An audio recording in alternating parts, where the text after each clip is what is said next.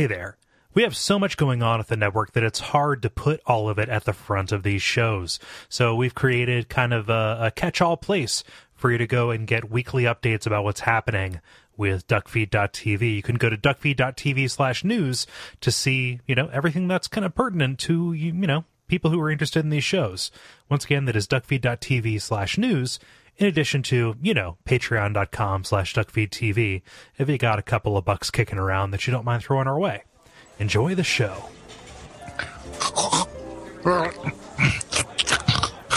Gary, fuck's sake, man, stop. You're going to need to use telepathy or something. I'm getting nothing here. Psychic it up, all right? All right, you prude. We'll have it your way. It's not my fault that you don't have a jaw. Oh, you noticed this cravat didn't cover it. Yeah, Gary, I noticed you accepted the dark gift, all right? And it's everything I imagined. The benighted mist of eternity unfurled themselves like the glistening folds of drapery round a welcoming castle's stair. Right. Fuck, it's always with the folds. You know what? Gary, I'm happy you're happy, but did you stop to think that maybe this is going to put a strain on the whole podcast thing? Like, you can't even... What am I drinking? That's just a dram of Stoker's Caesaracula. Cool.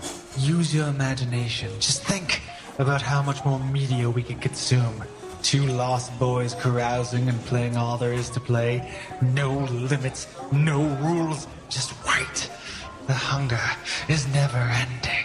I don't know, man. I've made it pretty clear. Like, even if life's a joke, it's got to have a punchline, okay? So, why do we have to come to this weird restaurant? I feel super out of place. Dona's Diablerie happens to be the only establishment at which Kane can sup.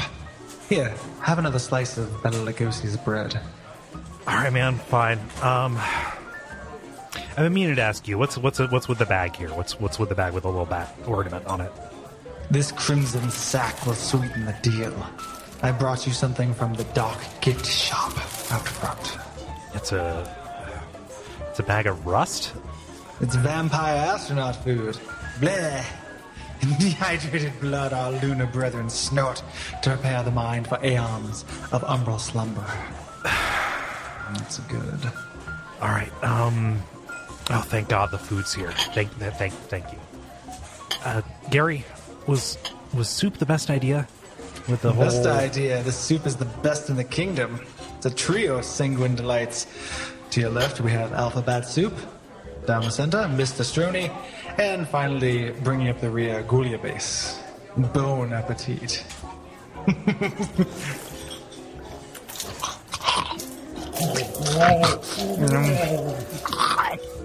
Why am I watching this?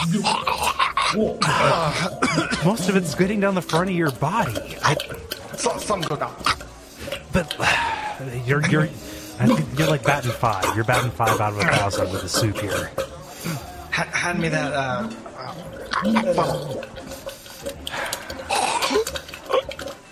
Oh, just breathe. No, wait, you don't need to breathe. Okay.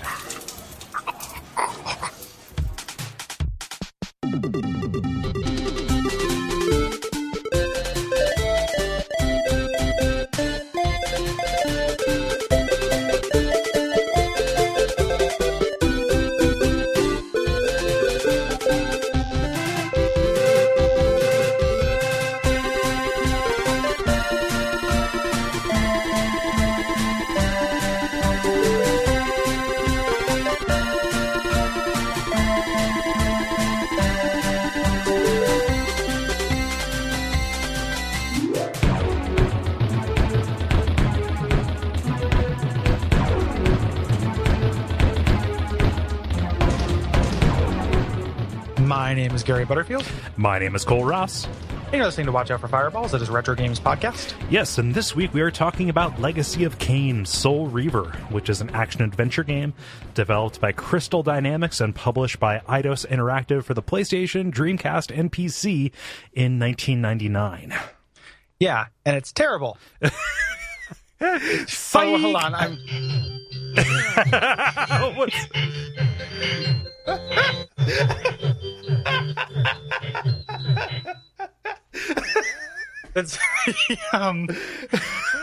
If you reference the episode, the reason that didn't play right away is because stupid Windows 10 tried to ask me something. But it's ruining everything. Anyway, comic timing. Oh, well. Oh, well. And see, because you commented on it, I can't tighten up the timing. I know. I'm sorry. Oh, well. But you can still, and then you can cut off me commenting on it. I suppose, but then it's not as funny. Yeah, that's true. Anyway. So, y'all voted on this in our winter action-adventure game poll, and... this is just going to be one of those times where we're super negative about a game. Yep. This game was summoned to punish me for not liking Mega Man Legends.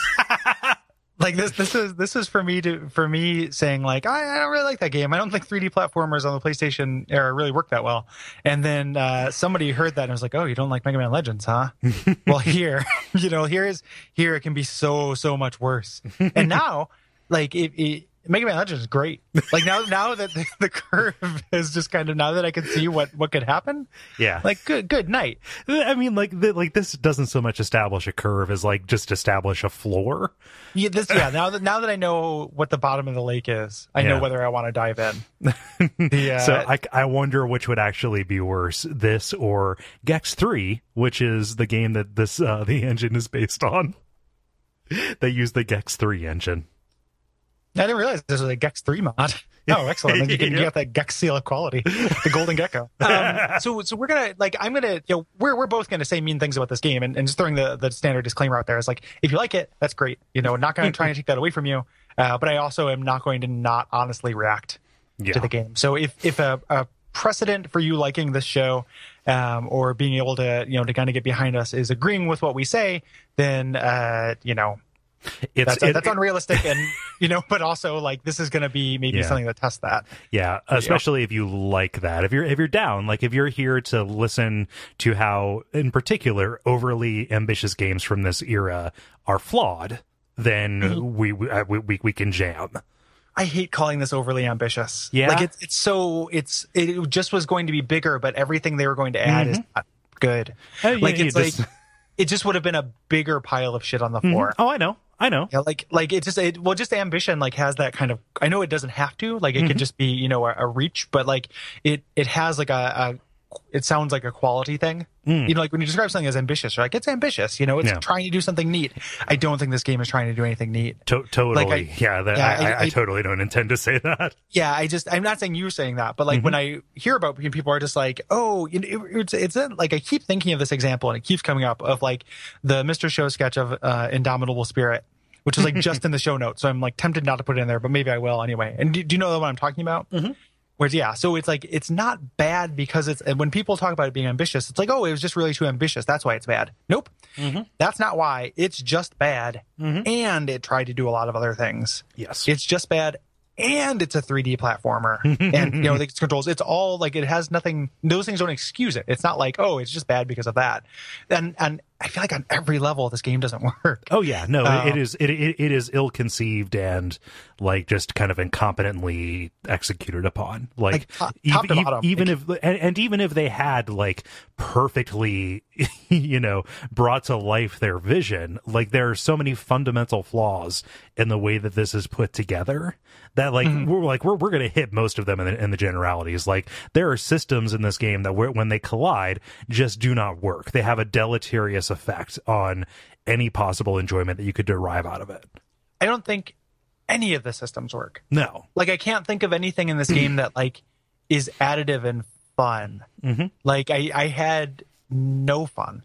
And it's been a very long time since I've had zero fun with a game that we've done. Like zero fun. Like it's not like it's, I was not enjoyable to have this thing in my hands. Yeah. So we're going to get into it. But I just want to, you know, put that out there in case that is traumatic for you to hear that kind of thing. But I also want to get out here so I can stop apologizing for it, because that's something I want to do anyway. Like it's, you know, it's my job to tell people what I like think about video games.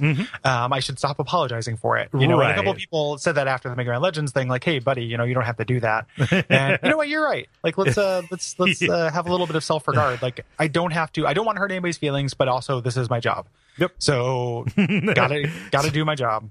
So yes, we're here to say this, and I don't want people to think on the other side of that this is just going to be nothing but just bile and complaining. We're gonna back everything up, and I think we're gonna have a lot of fun. I'm gonna have more fun talking about this game than I did playing it. 100%. Like that was the light at the end of the tunnel while I was playing it. Was like, oh, maybe it will, you know, this will probably make a good episode. Mm-hmm. You know, like this will be a fun thing to talk about, and this will be, and even if people do come back and they don't agree, it will at least form interesting discussion. Mm-hmm. You know, like it'll be interesting discussion points. Like I'm curious as to people who have played it, who have this kind of goodwill towards it. I really want to know why, and I mean that in a genuine sense. Like I don't. We were in that, but we were in that spot a month ago. 100%. Like it is. Yeah. It is the like when I started kind of publicly kvetching about this. So one, like people who voted for it, a couple of them apologized. You don't have to apologize. Right. It is, you know, we put it on the poll, you know, I loved this game when I was young. Mm-hmm. Like I thought this was really great. I remember thinking, oh man, it'd be really cool to revisit this. Yeah. You know, and then the other thing is just like, it is also valuable. Like this taught me new ways in which a game could be bad. Right. And so it is valuable in increasing kind of my vocabulary and how I talk about games. And from here on out, for the rest of the show, there will probably be comparisons of like, oh man, it's got that Soul Reaver problem. Yep. Because now, you know, we are better at thinking about games we're having put ourselves through this. Like, so no one needs to apologize at all for any of this. Right. Like Raziel himself, by slaying this beast, we have absorbed a part of it, and we carry it around for all future travails. And like Raziel, we are forever cursed. Yep. To have because the seemingly 70 hours I spent on this game, which is probably closer to like 8 or 9. Because and that's another thing too, and like I several points of this I was close to giving up, and but I've been really hesitant to do that since we started the Patreon.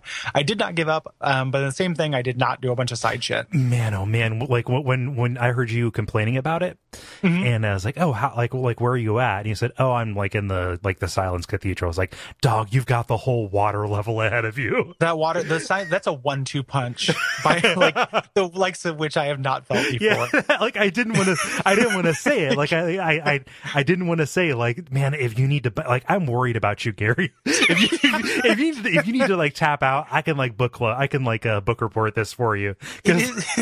That would have been a less, like, way less satisfying. And I didn't want, like, I had that feeling where I didn't want anyone to be able to say like, oh, you didn't finish it.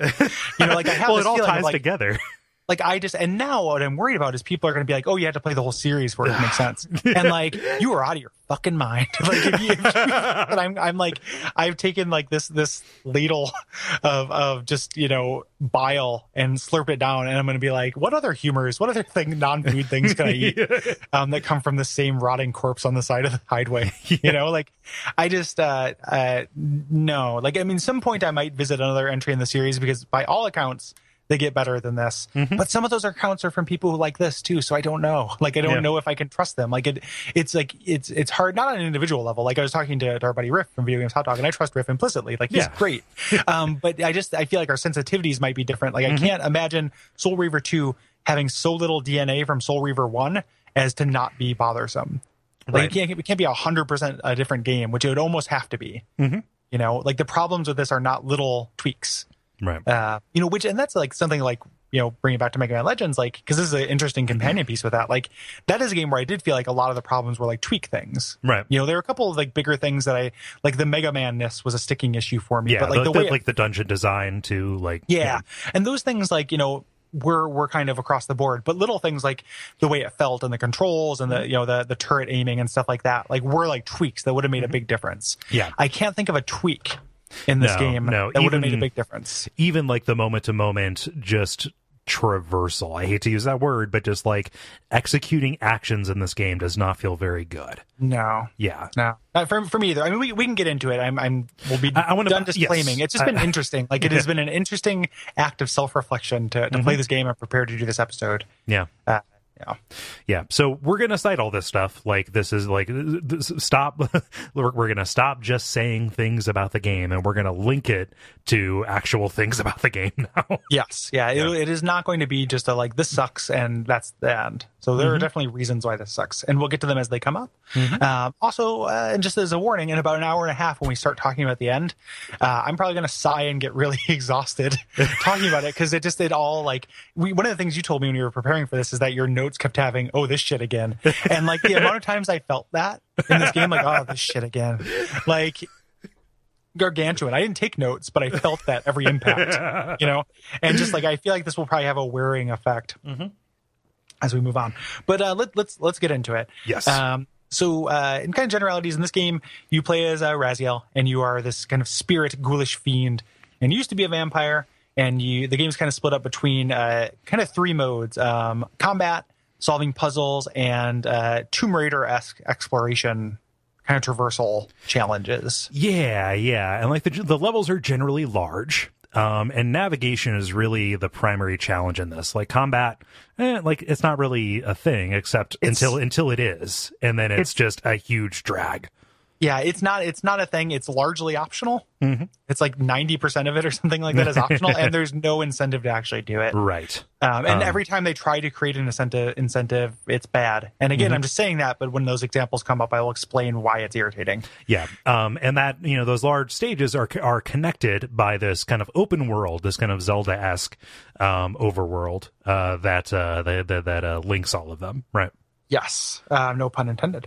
So as Raziel, you have the ability to kind of, this is the big back of the box kind of quote for this game. Yeah. And this ability to shift back and forth between the spectral realm and the physical realm. Yes.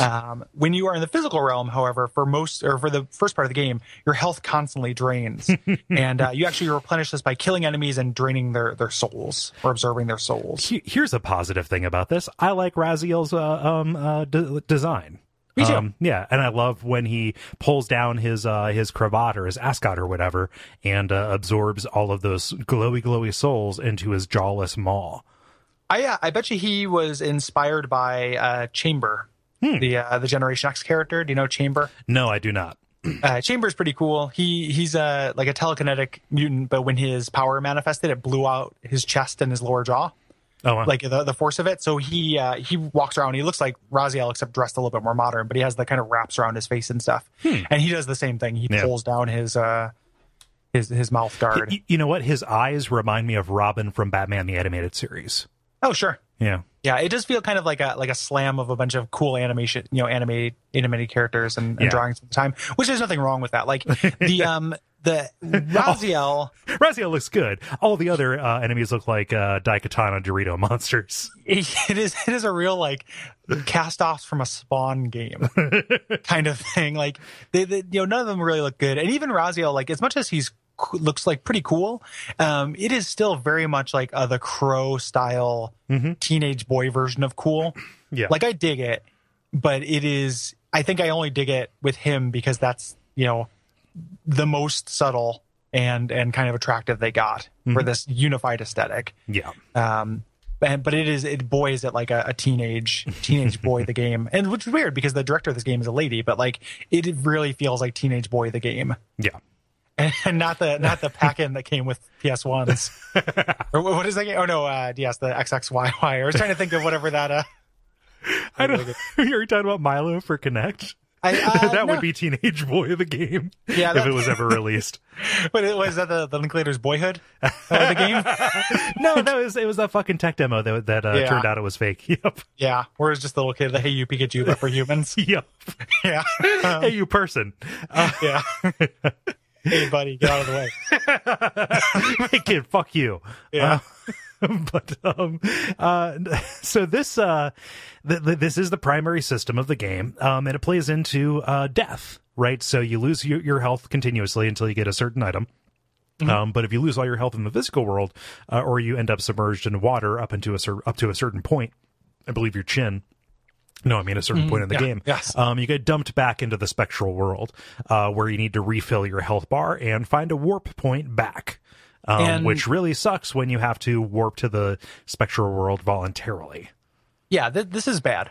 Yeah. This is a back-of-the-box quote that doesn't help. Right. So, like, the ways this doesn't help, and they're individual puzzles, but, like, again, this is a generality because it keeps coming up, is, one, like, they're trying to take away death as a penalty for the player, but they just replace it with tedium. Right. So, like, you just grind your way back up to health. Like if you die in the spirit realm, you actually, it never happened to me, but if you die in the spirit realm, you end up going back to the beginning of the game. And what that means is you just have to warp back and walk there. If you die in a regular area, you just have to suck up energy until you come back. So it just takes up your time. The way this interacts with puzzles, and when you're talking about having to, willfully transition in the spirit realm, it just means if you get a dead end, use the thing and the puzzle will be different. Mm-hmm. It's not a puzzle. Like, you're not using your mind to think, I wonder if the spirit realm is different here. Because it's whenever they don't present another option. Right. It never feels like I'm being smart by switching into the spirit realm. It's not like any number of games where time is a thing, where it's like, here's the past version of this realm and here's the present version, like where there is a definite causality. Like, there are very few points where there is any indication in either realm that things will change. Exactly. Or that they're related at all. Like, it's not like, here's this pillar, but the shadow of it is a little bit unusual. I bet you if I switch into the spirit realm, it will match the shadow or something like that. Like, I can think of a bunch of different ways you could have made this an exercise in your mind as opposed to just try it. I can't figure out a way to get up to the top of this tower, Tomb Raider style. Oh, if I switch to the spirit realm, I can. And then there's just a thing to switch back right at the top, more or less just turning this into, a time tax, an animation tax. Yeah. Which is going to be like a watchword for this game, because this game spent a lot of time making these very elaborate animations that take between 2 and 4 seconds that you watch a lot. Yep. And 2 and 4 seconds doesn't sound a lot. Like, it's a lot, but you spend a lot of time just watching Raziel do his spirit world thing. Or my least favorite is the pushing his way into great when he's human, where you push for a little while and then you do that little slow motion leap. In front. It's 4 seconds long. I timed it, and you do it, and I guess it's the same thing as if you actually phase through a grate. But it's 4 seconds long, and it just happens all the time. Yeah, it's very overly elaborate. Also, it does that in the spirit world if you're not running directly perpendicular into whatever you're trying to phase through. Hitboxes in this game are awful. You have to be perpendicular to everything, and then even in combat, hitboxes are really bad. Yeah. Anywho, so the idea is that you have your health. If you get hurt or just on a timer, you just get this little time tax, and you just go back into the spirit world. Failed back of the box thing. Yeah, and look for any number of games that handle something like this better, like Herc's Adventure or something like that. Or that's the death part of it, but the different worlds, this is one of the greatest games of all time, so it feels unfair to bring up. But Link to the Past did a great job of making the world relate. Mm-hmm. If you manipulated something in one world, it would actually change in the other world. And that was really cool. Mm-hmm. This game is not interested in that. No. And does not do that. Yeah. Being in the physical world, you can manipulate objects, by which I mean blocks, and open doors. And when you're in the spectral realm, you can walk around at the bottom of these bodies of water and eventually phase through these gates. So there are advantages to being in either, and it's just the game wants you to be in one or the other, and you just have to take the moment to, toggle it. just try. And one of the things that's kind of neat is that when you do switch around, the actual visual cue of the landscape distorting, I think is actually kind of cool. I like it a lot, actually. I wish that I was playing this on the Dreamcast. I ended up playing it on PSN. I downloaded it there and played it. The lack of save states didn't really bother me that much, but I wish I would have played it on a system that could handle 3D worlds a little bit more gracefully, because a little bit of that kind of surreal warping effect is lost when the geometry is already buckling under the way that the PlayStation cannot render a flat surface. Yeah, it is... It's way prettier on the Dreamcast. I ended up playing on PSX as well. I downloaded it and then played it on emulator, because after a certain amount of time, I realized that I did want save states, mostly as I would give every area an honest shot to get mad. But then the 10th time I fell into a lake and had to swim my way back, I was like, nope, I'm going to save before every jump, because this game is bad at platforming and I don't want to be penalized with 45 seconds of backtracking every single time I miss a jump. That's not my fault. Or I timed one out at 4 minutes. Yep. For missing a single jump at the end, near the end of a long chain. That I know what you're talking about, and that's inexcusable. That shouldn't be. A game shouldn't ship like that. It'd be how did this get gold with that in it? That should be as considered. And something will and this kind of goes into that Dreamcast thing, right? Where the tech level of this, there are no loading times, right? Has this big open, and that's an impressive thing on paper, but everything that's making your game really technically impressive is putting a timestamp on it and that it's going to be outdated if you ignore other elements of it. Right. So, like, yes, the only thing this game has for it is like, oh, it's technically impressive for the time. Yeah. It's been obsoleted in everything neat that it can do, and it paid no attention to the fundamentals of how to be a game to where it doesn't stand up now. Yeah, to where there is no pleasure in going back and looking at this and saying, wow, this is actually really cool for the time. So there's no value to it. Like, there's no current value to it. The value is all just like, oh, like, that was pretty neat then. You know, but that is not neat now. Yeah. Like, I can, you know, like, games that have open worlds that don't have loading screens aren't that rare. You know, that happens. Yeah. Games that do this other world mechanics seamlessly, not that rare. You know, like, everything that it can do, it can just has been done better. And the things that it doesn't do, you know, it should have done. It would be, you know, more fondly remembered. Yeah. Yeah. So the when you are attacking, so you have combat, your primary modes of attack are your claws, and eventually you get the Soul Reaver blade, which is a lightsaber, even down to the sound effects, which is just like, come on. But you have a lightsaber, and this only lasts until you get hit, which is a huge problem. Yep. Because it incentivizes getting the first hit in combat. Because, and this again, another thing that feels like a back of the box thing, but is actually awful. Yeah. Is that vampire enemies only die under these certain conditions? Yeah, so, vampire conditions. Yeah. Yeah, exactly. Like if it's a vampire out, like it's like a. I just, for some reason, that made me think of the weather channel or like a highway advisory. Oh my gosh, like, I'm just picturing. Be careful on the road. There are vampire conditions. They're slick with blood. Wow. Bring cleats. Yeah. I'm just imagining your windshield wipers just pushing like dozens of bat corpses off your windshield. But so the vampires you fight, so vampires have to be submerged in water, set on fire, or impaled. In the beginning of it is laughable because of the number of like just arenas they're in. Like everywhere you're in, there's a bonfire or just like wall spikes. Yeah, I love those wall spikes. That's so stupid. But it's like, it's fine, right? If it was fun and easy to impale people on them, which it's not. But those wall spikes, or you have like a staff you can pick up. Once you get the soul, so that just ends up being an added step. You can't kill somebody, you just stun them, and then you have to finish them off this way. Tedious, but fine, right? Right. Once they give you the Soul Reaver, not every area you're in has one of these features. Right. So what happens is you either get the first hit, or they hit you once, and then you're just fucked. Yep, there's no way to kill this thing. Yeah, I can't kill him, so I can't get back up to full soul power. The only thing I can do is go into the spirit realm, get back up to full health, and try again. And the combat is not good enough for that. No, it's one, like, legit one of my least favorite things about the game. It is so insubstantial, and it sounds like I'm making some kind of spirit realm vampire mist joke. Like, everything is incredibly floaty. Nothing is connected to anything else. You press a button, and like it's just like a little flail. There's no punch to any of it. And ultimately, the only thing that you can do to actually, you know, hit people and not get hit back, because you might as well just be like playing this game with Novocaine in your hands, is to like do hit and run, where you're just running past them and making a swipe and then making another run back to take another swipe. You're dogfighting with them. Yeah, and just hoping that they don't, you know, dodge right and attack, because later they introduce some enemies that like just have some kind of like real bullshit. Like they'll have an enemy. So if the consequence for getting hit once is having to kind of do this whole part again, it is hostile to the player and unfair to make you fight a tough enemy while another one covers you with missile fire. If the consequence is just like one hit and you lose your ability to actually defeat the encounter. And the game just does that multiple times. Like it's what you're talking about. Like I think it contributes to the fact that it's so hard to hit things or know when you're going to get hit, because there's no sense of kinesthetics. Like there's no weight to it, and there's no real kind of lining up of the sound effects. Oh no. And what you're doing, so it's like you don't have that aspect going for you.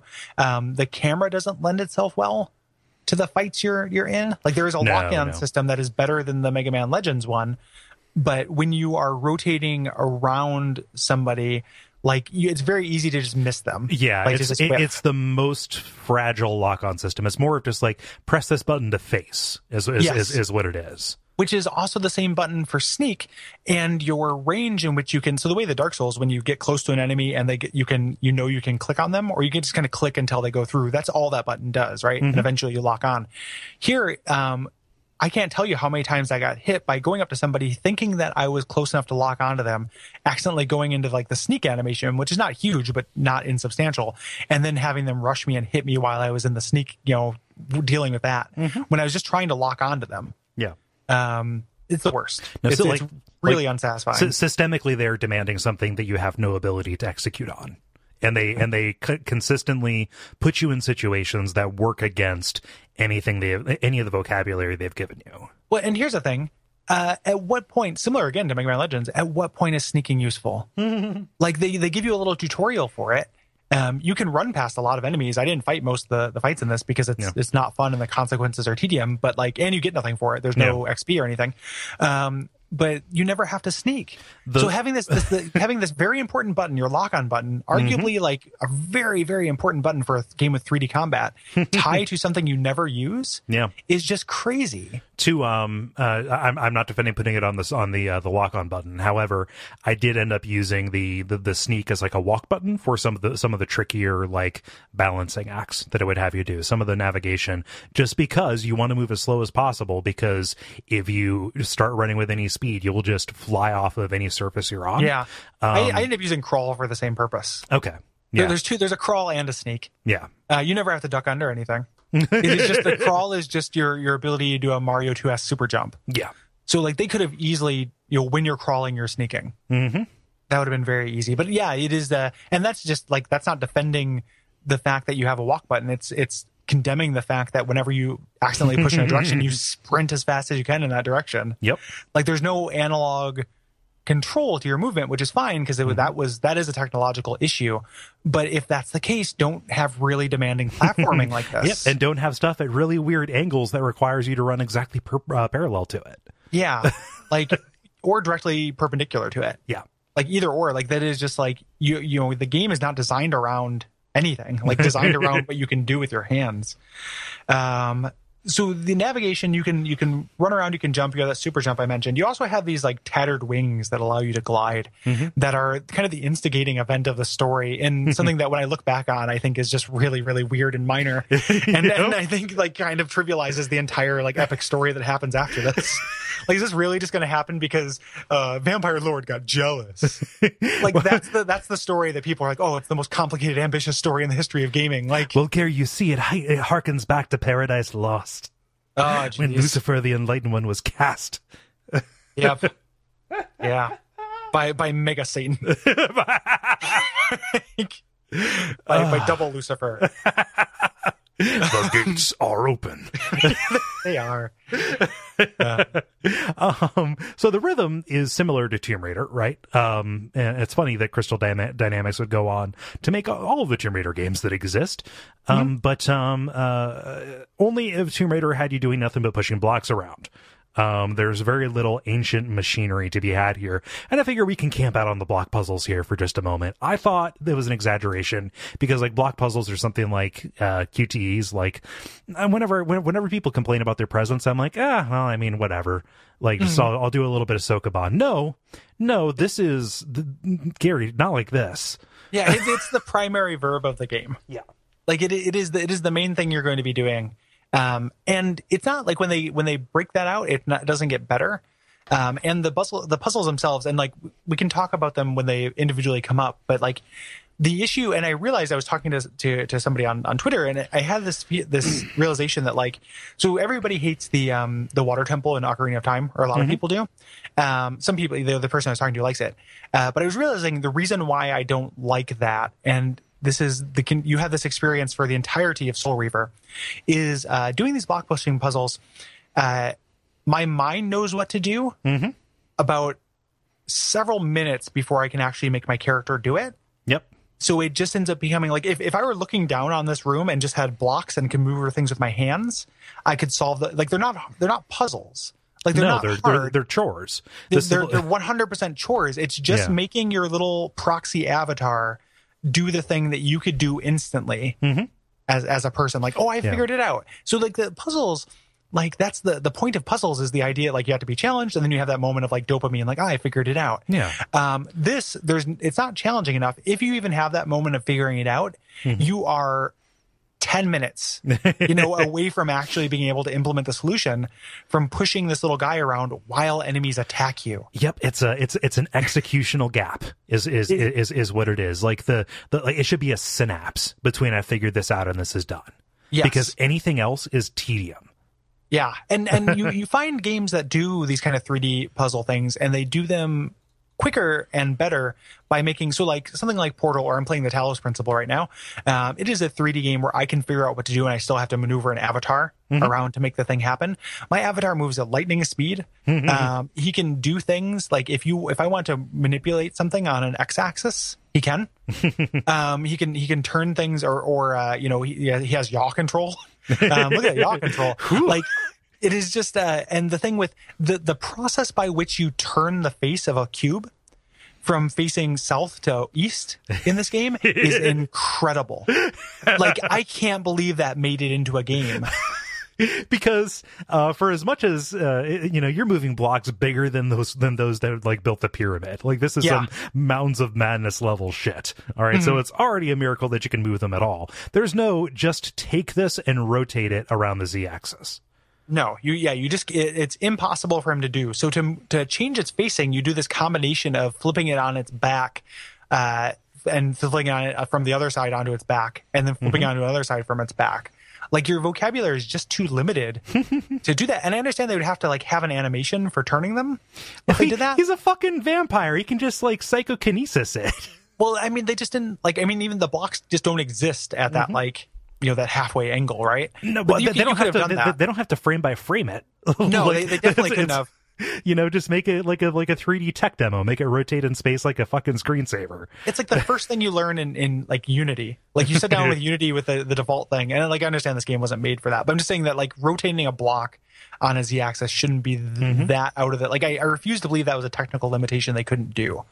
You know, so it just ends up, and I understand if they did that, then you'd have these blocks that kind of partway things, but just make them snap to grid. Yep. You know, like when we talk about Tomb Raider, like, I don't know if I'm eager to revisit a Tomb Raider, but I have affection for those games. And part of the reason why they work better than this, I think, is because they do snap to grid.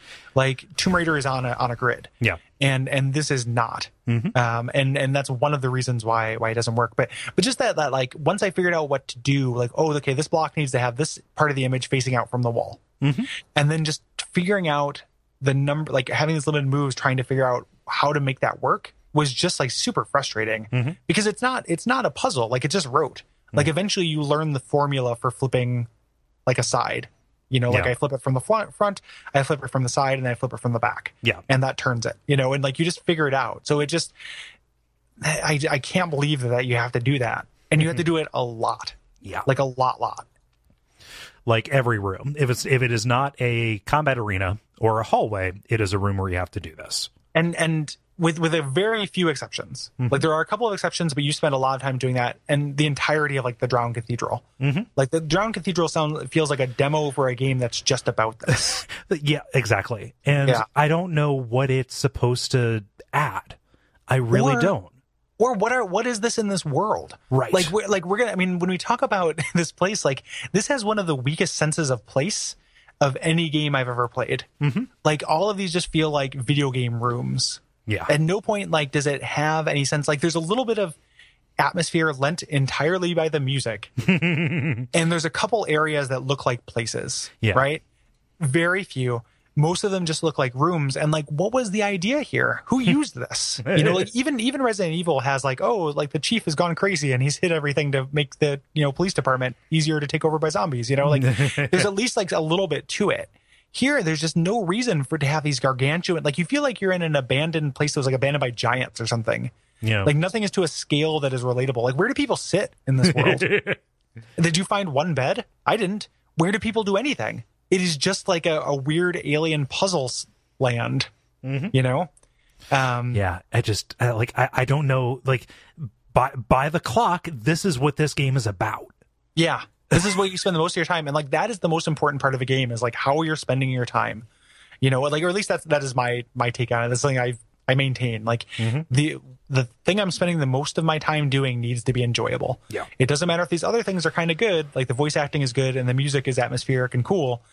The time I'm actually spending when I sit down to play the game, I'm doing something that is broken and misguided. Yeah. So we'll talk about individual block puzzles a little bit. There's one that you can stick yourself, and you can't finish. It's very easy to just like screw yourself. So what do you mean can't finish? Like you have to reload? You can't. If you configure the blocks in a way that is very easy to do, there's not a reset. They don't add a reset to the room, and there's nothing you can do about it. So we'll get to that. Okay. There are boss fights. Yeah. In here. These there are not very many of them. They're like 5, I think. Yeah. And these are these different clan leaders. After you beat them, you can take their special abilities, which usually will allow you to kind of get around in different areas and reach optional content. Yeah. That are all combat aids. Yes. Like all of the hidden stuff in this are things to make combat easier, which like combat is an all or nothing proposition anyway. That feels like a dice roll. Mm-hmm. So there's not really a reason to have a different particle effect to play with. Right. And at least like the 3 that I found, they were just AOEs. Spend these optional points to like buy yourself a little bit of time. It didn't even kill anything. The AOE, the first one you get, which is the only one I got, didn't do any damage, and the animation is like 6 seconds long. Like it's just supposed to be cool. Like I think you're just supposed to feel cool about doing this. And like one of the things, there's a very famous post that's like Soul Reaver is the most ambitious game that's ever been. That's on NeoGAF. Yeah. And everything that they cut out, all the abilities are all this. Yeah. Like they're all combat related. There are a couple of things in there that are puzzle related that are not listed on his little grid.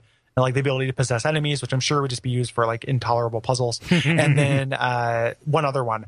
But most of them are just like, what if you had the sound element to your sword? And then he lists the effects. And the effects are all of them are first hit stuns, second hit kills this way. But there are no elemental weaknesses in this game. Like there's no reason I would want to use water over fire on an enemy if all of them do 2 hits. It's just if you just feel cooler doing that. Mm-hmm. But like the gameplay wise, it makes no change to what you're doing. Yeah. And there's no advantage, so it's like why go and seek this shit out? Like there's nothing to it. Like you don't get anything for it, and it's not fun to do. Yeah. Like the only thing that was fun about it was I got to walk into a gigantic mountain that was shaped like a skull. I like that. I like a skull. It looked like where Skeletor would live. Yeah. Yeah. A Skeletor summer house. Mm-hmm. Yeah. So interesting story behind this game. So the original Legacy of Kane Blood Omen was developed by Silicon Knights, a developer who we have. I think we give too much credit because of Eternal Darkness. Well, Eternal Darkness is still great. I know. But, like they are one of those developers that's like Batten 1 and... You know, 1 and 0. And like, that's what I mean, like, too much credit. Like, in the back of my mind, I still get this twinge when I see Silicon Knights. I'm like, oh, yeah, those guys. Yeah. But, you know, like, we were almost, like, we were about ready to play Blood Omen, like, 4 years ago. And then we just didn't. So, but there was this handoff between Silicon Knights and Crystal Dynamics. And eventually, Silicon Knights got kind of unhappy with the directions things were taking, so they started filing injunctions, and they started trying to hamper the development of this game, and this led to, like, 2 years of delays, which was a lot of time back then, a lot of time now in games. And so, like, as the timetable shifted and as they started running out of money, and as it became very apparent that, what's her name, Hennig, she said that, we totally over-designed the game. It caused it to be split apart. You know, that NeoGAF thread that you mentioned, I looked at that, a lot of that stuff, and, you know, ended up in different games. Yes. Like this game ends with a straight up to be continued. And if you look at the stages that were planned, you're supposed to like climb a mountain and kill Kane for the final time at the very top of it. Like, you know, like there is a full third of this game that is, you know, taken out. But not really, because this is a house of cards. They couldn't actually take most of this content out because doing so would break more than it fixed. Yeah. And the stuff they add, I read all the stuff that they would have added, and I've read the TV Tropes article on this and everything, would not have fixed anything that we have problems with, and doesn't sound like a very cool story either. Right. Like, none of it, like, as it is an amazing, like, just like, oh, like I went through a bunch of bullshit and it's just going to be continued me out of nowhere after like one of the worst final boss fights in a game I've played. Great. And then, but if it had gone through and I'd gone up a mountain and done all this stuff, it wouldn't have fixed anything. Right. So again, it's that indomitable spirit problem where it's like, it's not bad because it's incomplete. It's bad and it's incomplete. Yeah. This game has a lot of sequels that kind of tell the complete story. We talked about Blood Omen, which is another game I have affection for, but like I'm very scared to revisit now. Mm-hmm. But a direct sequel of Soul Reaver 2, and then Raziel would appear again in Legacy of Kane Defiance. Yeah. There's also a Blood Omen 2 as well, in which you play Kane. They're kind of like two sides of the same Kane. They are vampire buddies. And till the end of time. Till the end of time and the beginning of time. And the macro plot we're not going to talk about too much, but like it is a lot of like time travel and soul switching. Like if you read a synopsis of the entire story, it seems complicated, but not necessarily good. Yeah. Like I don't know what the hook is. I don't know what the cool thing is, other than some of the moment to moment dialogue being pretty badass. The actual macro plot does not interest me in the slightest. No. And like I like a complicated thing, you know, like I can totally get down with it, but if your crazy intricate machine doesn't ultimately do anything, like complication for complication's sake is not worth it. That's what it feels like. It's a Rube Goldberg series. Yeah. You know, like it's not even a Shaggy Dog thing. It doesn't even do a thing at the end. Like, it doesn't even make you breakfast. Like, well, and there's a vaporware game that never came out that was supposed to actually wrap everything up. Mm-hmm. So maybe they would have actually wrapped up the plot, but the journey there seems very uninteresting, and based on playing this was not worth, like this would not have piqued my interest. Right. Do you think so? Let's talk about a little bit of the plot. Cool. Oh, one more thing.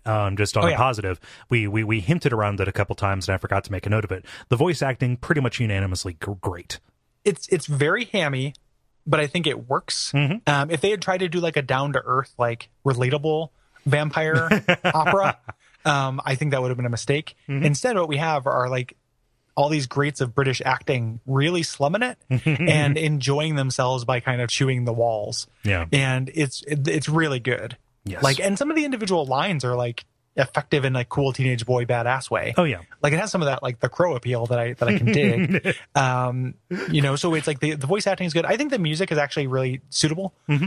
And none of the tunes like I'm going to listen to outside of Soul Reaver. Now I have negative associations, but even before then, it wasn't the kind of music I would listen to outside of the game. It's spooky ambient stuff that does kind of cool things with changing depending on what you're doing. Yeah. Or if you're underwater or anything like that. Like the music has kind of some dynamic elements to it that are kind of neat. So it's like some of the when I complained about the animations being too long, some of them are actually technically kind of impressive. Mm-hmm. Like they're good animations, but it just kind of comes down to my final, you know, one of the bigger overarching problems of this game is paying a lot of attention to things that don't matter, and neglecting things that do, you know.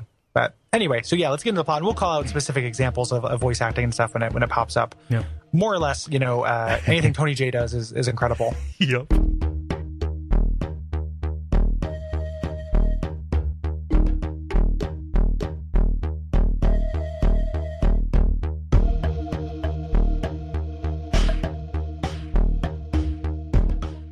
So I'll take us into the plot. At the end of Blood Omen, Kane has killed the guardians of the Pillars of Nosgoth that kind of hold the world together, and he has become something akin to a god. And instead of sacrificing himself to revitalize the world, he instead chooses the bad ending and leans fully into his vampire lord nature, creating these children to be his lieutenants, ruling over these clans that exist to terrorize and drive humanity out of the world.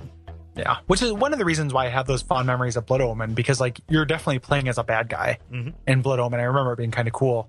In this one, though, you know, so we have this bad guy set up. Raziel is one of his sons, one of his lieutenants. And they set up this thing where the lieutenants gain a new mutation, or Kane gains a new mutation, and then the lieutenants get him a couple of generations later. Mm-hmm. But Raziel skips Kane and grows wings. And, you know, we get this opening cutscene. Kane kind of looks at them, sizes them up, and then rips them off his body, and then decides to throw them into the Lake of the Dead, which is just like a thing, I guess. Yeah. Like they just have this swirling a pit of acid and death. I'm fine. I'm fine with the Lake of the Dead. I'm fine with it. It's weirder that it exists if you think of this from the end of Blood Omen. Like in this opening cutscene, they're supposed to be like, this is supposed to be on a world with people and cities and stuff. Mm-hmm.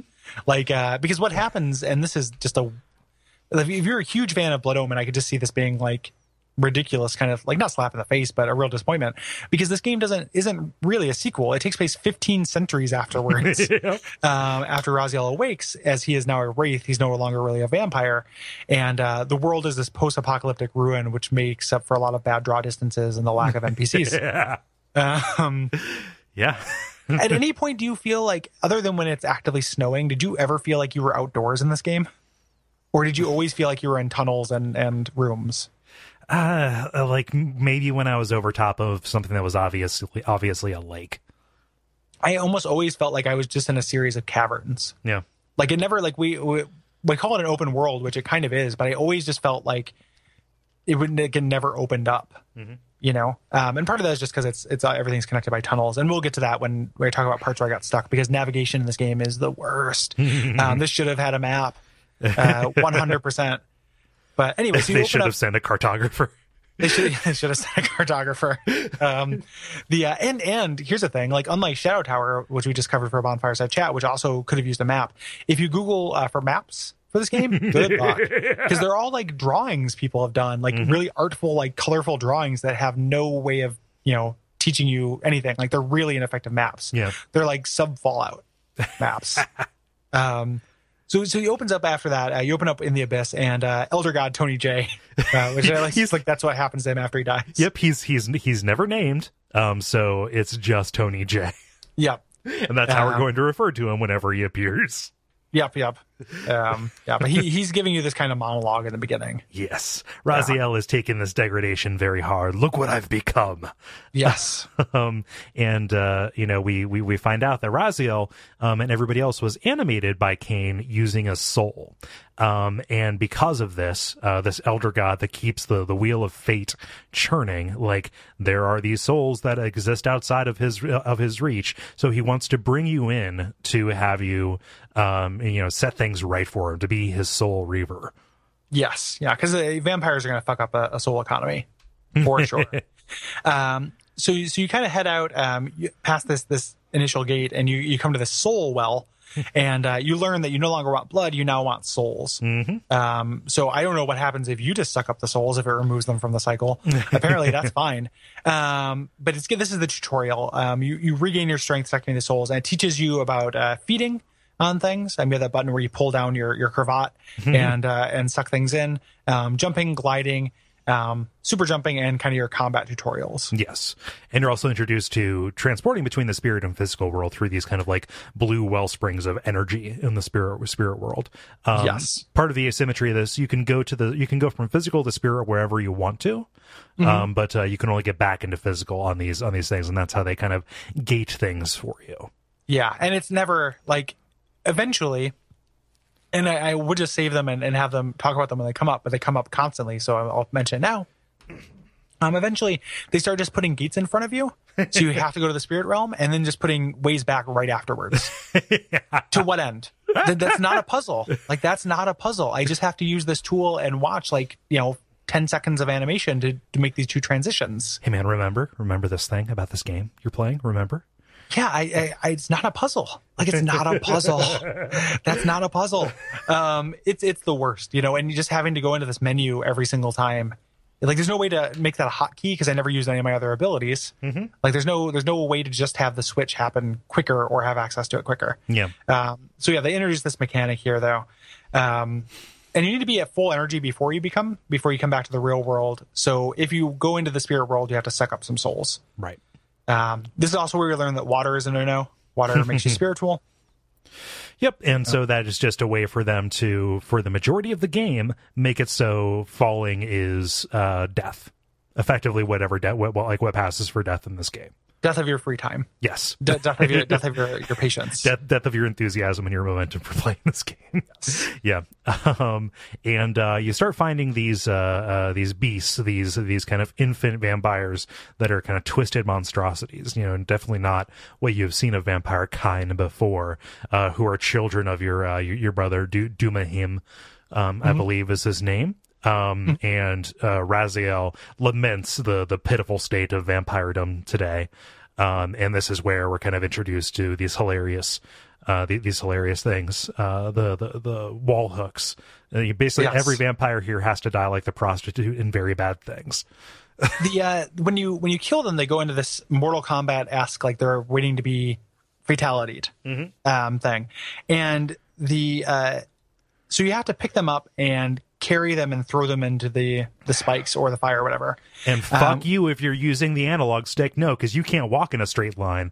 You can't walk in a straight line. You can't walk backwards. Like, it changes into like weird tank control thing. Like and just having it, like, sometimes they will snap to grid appropriately. Like, the game knows you're throwing at a spike and it will just do it. A lot of times it won't, though, especially if you're too close to it, and they have a limited amount of time they're dazed. So God help you if you daze an enemy and you're under one of these spikes, or you're too far away, because you're probably not going to hit it from a distance. Like, you have to be like at the 3-point line. It is a 3-point shot. So what happens is, again, it's just the cost for everything in this game is tedium. You're carrying this phased guy or dazed guy. You just have to drop him, punch him a couple times, and then pick him back up. Go back to sleep. Go back, and then carry him to where you can get line up the shot, take the shot, miss, walk over, punch him a couple times, carry him back to the 3-point line, punch him a couple times, line up the shot. Like, what would the game have lost if the enemies just stayed dazed? You know, like, what would we have lost there? Like, a little bit of combat complexity when they start adding in multiple monsters, but that doesn't, like, that was not a goal anyway. Like, that's, like, when you fight multiple things at the same time, because of the way that the Soul Reaver works eventually, and the way they start designing encounters around that, like, they should have never done that in the first place. Right. Like, there's a little bit of, like, you can dodge when you're attacking and stuff. Like, if they had made the animations bigger and a little bit slower with more clear hitboxes, you'd almost have a cool combat engine to this. Right. Like, if it had kind of a better sense of aesthetics. They don't have that, and they make up for it with numbers. And at least in this early part of the game, they eventually stop doing this. The way they make you fight is just by having doors that don't open until you fight everybody. Because there's nothing to incentivize fight. Yeah, that old gem, which is like, that's awful anyway. But there's no reason to fight. And as soon as I figured that out, I'm like, oh, why would I even engage with this entire part of this game's systems? Yep. Like, there's nothing to incentivize that. It's not fun. It doesn't get me anything. I don't have to do it to progress. It's a pacifist run. You can almost play a pacifist run of this game, and I recommend it. Do as little as you can to get through this game. If you're playing this, like, shoot for 4 hours. Like, just hit a walkthrough. Use walkthroughs more liberally than I did. Use save states more liberally than I did. If you can get it done in 4 hours, you will have wasted 4 hours instead of like 8 or 9. Congratulations. But anyway, they introduced this fighting thing, and it's bad. Yeah. This idea of having to do this final death to your enemy with tools that you don't have. Like, make it a resource. Like, make it like, I have stakes on me. Yeah. Or make it like, do something with it that isn't just tedium. Yeah, well, there's another thing, right? Like, ostensibly, you're probably supposed to fight these guys to get souls to reabsorb so you can stay corporeal for longer. And like, hey, you're complaining about, you know, how tedious it is, so why don't you just kill stuff to stay in the physical realm? Well, it's still a little bit of a gamble. Like, engaging in combat could kill you. So it's like, do I want to risk dying quicker in order to stay alive for longer, or just die slow and hope that there's a portal next to where I ultimately phase through? Like, you're still just about as likely to face the same, you know, crazy wall of tedium of that terrible animation. And they just give you, you know, there are souls, kind of like free floating souls. Yeah. Like, whenever you go into the spirit realm. So if you actually, you know, you get hurt, or you just happen to run, you'll get too hungry and go into the spirit realm. Like, it's usually like, it just takes time to get back. It's not a challenge thing. So I never felt like I had to like top myself off by killing things. Yeah. I was always just kind of fine, because the game makes you shunt into the spirit realm so often to solve puzzles that I was always kind of topped off. Yeah. You know, it felt like they were trying to do what you're saying, but the game isn't balanced for it. Right. Yeah. So you leave this and you come out in this necropolis, the former vampire fortress or whatever the fuck. I shouldn't be so dismissive. I'm sorry. But It's okay. It's a form of vampire fuck. Yep, it's the fortress of vampire fuck. You're right. No, and, you know, there's a little bit more exclamation about how the clans have deteriorated.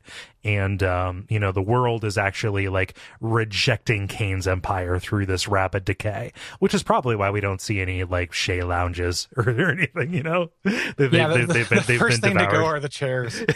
Like, when a world has had a deadly curse, the first thing to happen are cabinets. God, Gary. After they take our cabinets, they take our chairs. I genuinely got a chill when you described a world without chairs. Yeah, wouldn't that be awful? That'd be terrible. Yeah, who doesn't like a good sit? Yeah. From the mightiest king to the lowly peasant. I wasn't even doing that. Like, I'm a stand-in man. I'm a stand-in right now. Yeah. But like, just, you want the option. Yeah, exactly. You know, yeah. Like if it was just standing and just lying down, like it is for these vampires.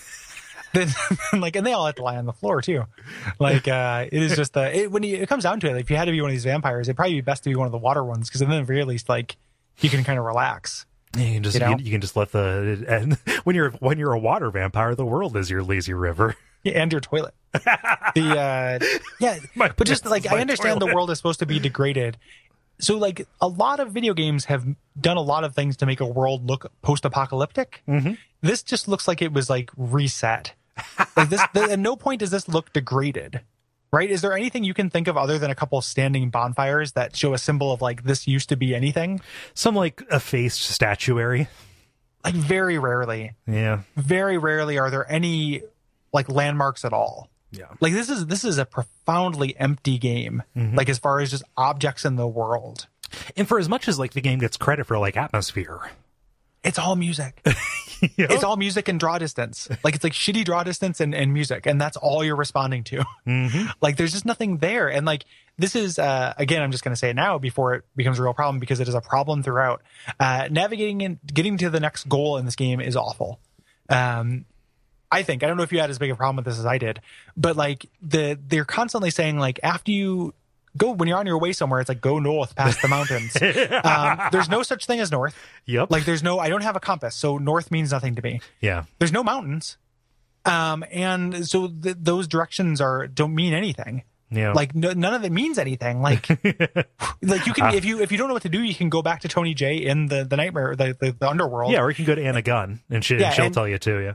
And they'll tell you where to go, but it doesn't. Their directions are absolutely horseshit. Like, they're not helpful at all. Yes. Find Aldea's kingdom to the east. Exactly. Exactly. Like, it's just, well, and the thing, and this is a thing that I had a problem with the Mega Man dungeons, where, like, if navigation is going to be a thing, you have to give me these, like, statues and wells and things like that. Mm-hmm. So I know what I'm passing. Like, we just, again, I keep bringing it up because it's of a similar era, but we just did Shadow Tower for Bonfireside Chat. Mm-hmm. I never felt this way with Shadow Tower. Like, I looked at the maps, but I could still remember, like, oh, this is the room that has this. Yes. You know, like, this room has this layout or this kind of, like, weird feature. Like, oh, this is the graveyard room. This is the room with the weird the weird altar, mm-hmm. etc. I can recall roughly how the graveyard and the altar are related to each other. Not the case here. Everything is separated by infinite tunnels. Which, like, is just how they describe the loading. Yeah, exactly. Yeah. So I get it as the technical thing, but I would much rather have just had loading screens and had the world make sense, mm-hmm. than no loading screens and just make the world like just a big pile of like the Gordian spaghetti pile. Yeah. You know, like. And just there's no way to just chop through it. Yeah. Like, that's all I want to do is just like take a big bite out of that scat, and I can't take the bite of the scat. Are you saying scat? What are you saying? I was saying scat as a short. I'm trying to make that a shorting way of saying spaghetti. Okay. Scat. Okie doke. But yeah, you're out here in a world that amounts to a pile of wet towels. And yeah, it's relatively open, lots of enemies to fight, and really no ways to kill them. Like, it immediately, once you get out of the tutorial, it removes these ways to get rid of enemies permanently. So just run around them. Yeah. And if you can't run around them, find these staffs or these torches. Or you have to backtrack. And I think what they want is for you to just have a staff with you all the time. Right. Which you can do for like a large portion of it, but you can't, anytime you get to somewhere where you have to phase, you can't take it with you. Yeah. And they do that to kind of stop you. Yeah, totally. Like whenever you can't take a staff underwater, it's as true then as it is today. The way that that's how they stop you from just having a weapon. Which again, why? Like, what does the game gain from not letting that just be a part of your inventory? Mm-hmm. Is it a puzzle that you have to find those things? No. Well, like, no, is it a meaningful challenge? It's supposed to incentivize. It's supposed to make you feel real badass when you get the Soul Reaver. But then the Soul Reaver dies in one hit. Like, the Soul Reaver is not badass at all. And even then, it's like, it still would be the Soul Reaver kills in one hit, and you don't have to wait for somebody's soul to drain after mm-hmm. do it. So it still would have been badass. It's just, I just don't understand why they deny the player these things. Mm-hmm. Anyway. Yeah. So you get to these graveyards, and we were into our first human here. Yeah. Which, this is a weird, I don't know if you picked this up. I just picked it up from looking at walkthroughs. I didn't realize it. But this is a very, huge deciding point in the game, is whether you kill this guy. Really? It's if you kill this guy, humans that you run into from here on out will be hostile. If you don't, a bunch of them are non-hostile. But it all depends on this first dude. I didn't even know I killed him. I didn't know I did either. I think he just died in the crossfire. Right. But I didn't set out I'm going to kill that guy. Even though that is one of the more pleasurable parts of Blood Omen. It's very fun to, to just prey on the sheep. That screaming sound. Yeah. It's super great. And you, in Blood Omen, you telekinetically pull blood from their throats, mm-hmm. Which is pretty great. But in here you, so I don't remember killing him, but I guess this makes a big difference. Yeah. If you kill this guy or not. But I never had any problem with the humans. They just existed to for me to plow through. They were free. They're souls. Really easy. Yeah. Even the hunters with their guns or their crossbows or whatever, not a big deal. Huh. That's very strange. And so, you may not know the answer to this question, but, if you kill any humans from that point forward, do they all turn aggro? Is this just a way to, a challenge run? Human kill? I don't know. Yeah. I killed the first one on accident. From reading in guides and reading online, do I pick that up? Yeah. So you're introduced to another kind of enemy here, this different clan, these Melchiah vampires, who got a small portion of Kane's gift. Yes. Yes. The flesh is frail, but Melchiah vampires revive if you don't absorb their souls. So that is super inconvenient. Yeah. Yeah. So if you're fighting two of them at once, you fight one of them, you stick your one staff into them, you have to wait for them to go through an unending death animation and absorb their soul while fighting the other one. If you take the staff out, the soul will fly back into the body and they'll come back to life. Yeah. So again, it's just tedious. There's no tactical decision there. You're not making a cool tactical decision, to hold off. And I guess you are, but it's the fighting the one guy off into the Mortal Kombat dizziness and then just punching him every once in a while so he stays knocked out mm-hmm. is not cool. Right. Does not feel cool to me. Yeah. The primary puzzle in this area kind of kicks off when you have to warp into the spirit world to make this these ledges extend from the wall. And once you're up, you're introduced to the idea of taking these blocks and flipping them over these ledges. Yeah, which is very fiddly. You have to be 100% perpendicular onto these things. And if I didn't spend as much time doing it, this would have been a real nitpick. I wouldn't have been mm-hmm. as bothered by this, but just having it not fire. Or even worse, accidentally pushing it and then having to drag it back into place to flip it. Yep. It just takes too much time. It's very fiddly. Yeah. There's no telling whether or not you're going to lock in with your claws to move something or just give it a swift punch. And everything is over animated. The claw lock in thing, it's kind of satisfying and cool looking, but it just takes too long. Yeah. Yeah. This is also where they introduce the real heavy platforming mm-hmm. stuff. Because you start moving up on these. If we're in the place where I think we are, mm-hmm. you're moving over this gate. Right? Yeah. That's in the middle of, it's bisecting these two kind of puzzle areas. Eventually to jump over onto them and raise this kind of rope platform in order to get up there. Raise the rope and then hope that you nail the real quick jump onto it and then off of it because your weight will cause it to fall. Yep. And if you think that you can do the high jump to get more glide power, your high jump has almost no horizontal to it, for no reason. So it is a real crapshoot whether you want to do that or not. Mm-hmm. And I also found it very, very hit and miss whether I would mantle onto things. Right. Sometimes you can mantle. Other things I was sure that I was on trajectory to mantle and then didn't. Yeah. No, I would just I would land against it and then just run into it.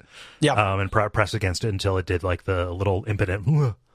And this puzzle is setting up the the thesis of Soul Reaver perfectly, which is like, go through this long thing, but if you fail this jump at the end of after setting this thing up, do the whole thing over. Right. Like, go all the way back, do all the jumping, switching back and forth of the spirit realm until eventually you get to try to make this one jump again. So set up a bunch of pieces, then you have one shot. It's like a series of setting up dominoes, you know, and then just if you and then I guess that analogy doesn't work since the whole point of dominoes is knock them over. But it is this, like, you know, you have to set everything back up again if you fuck it up. Mm-hmm. And that's Soul Reaver. Yeah. But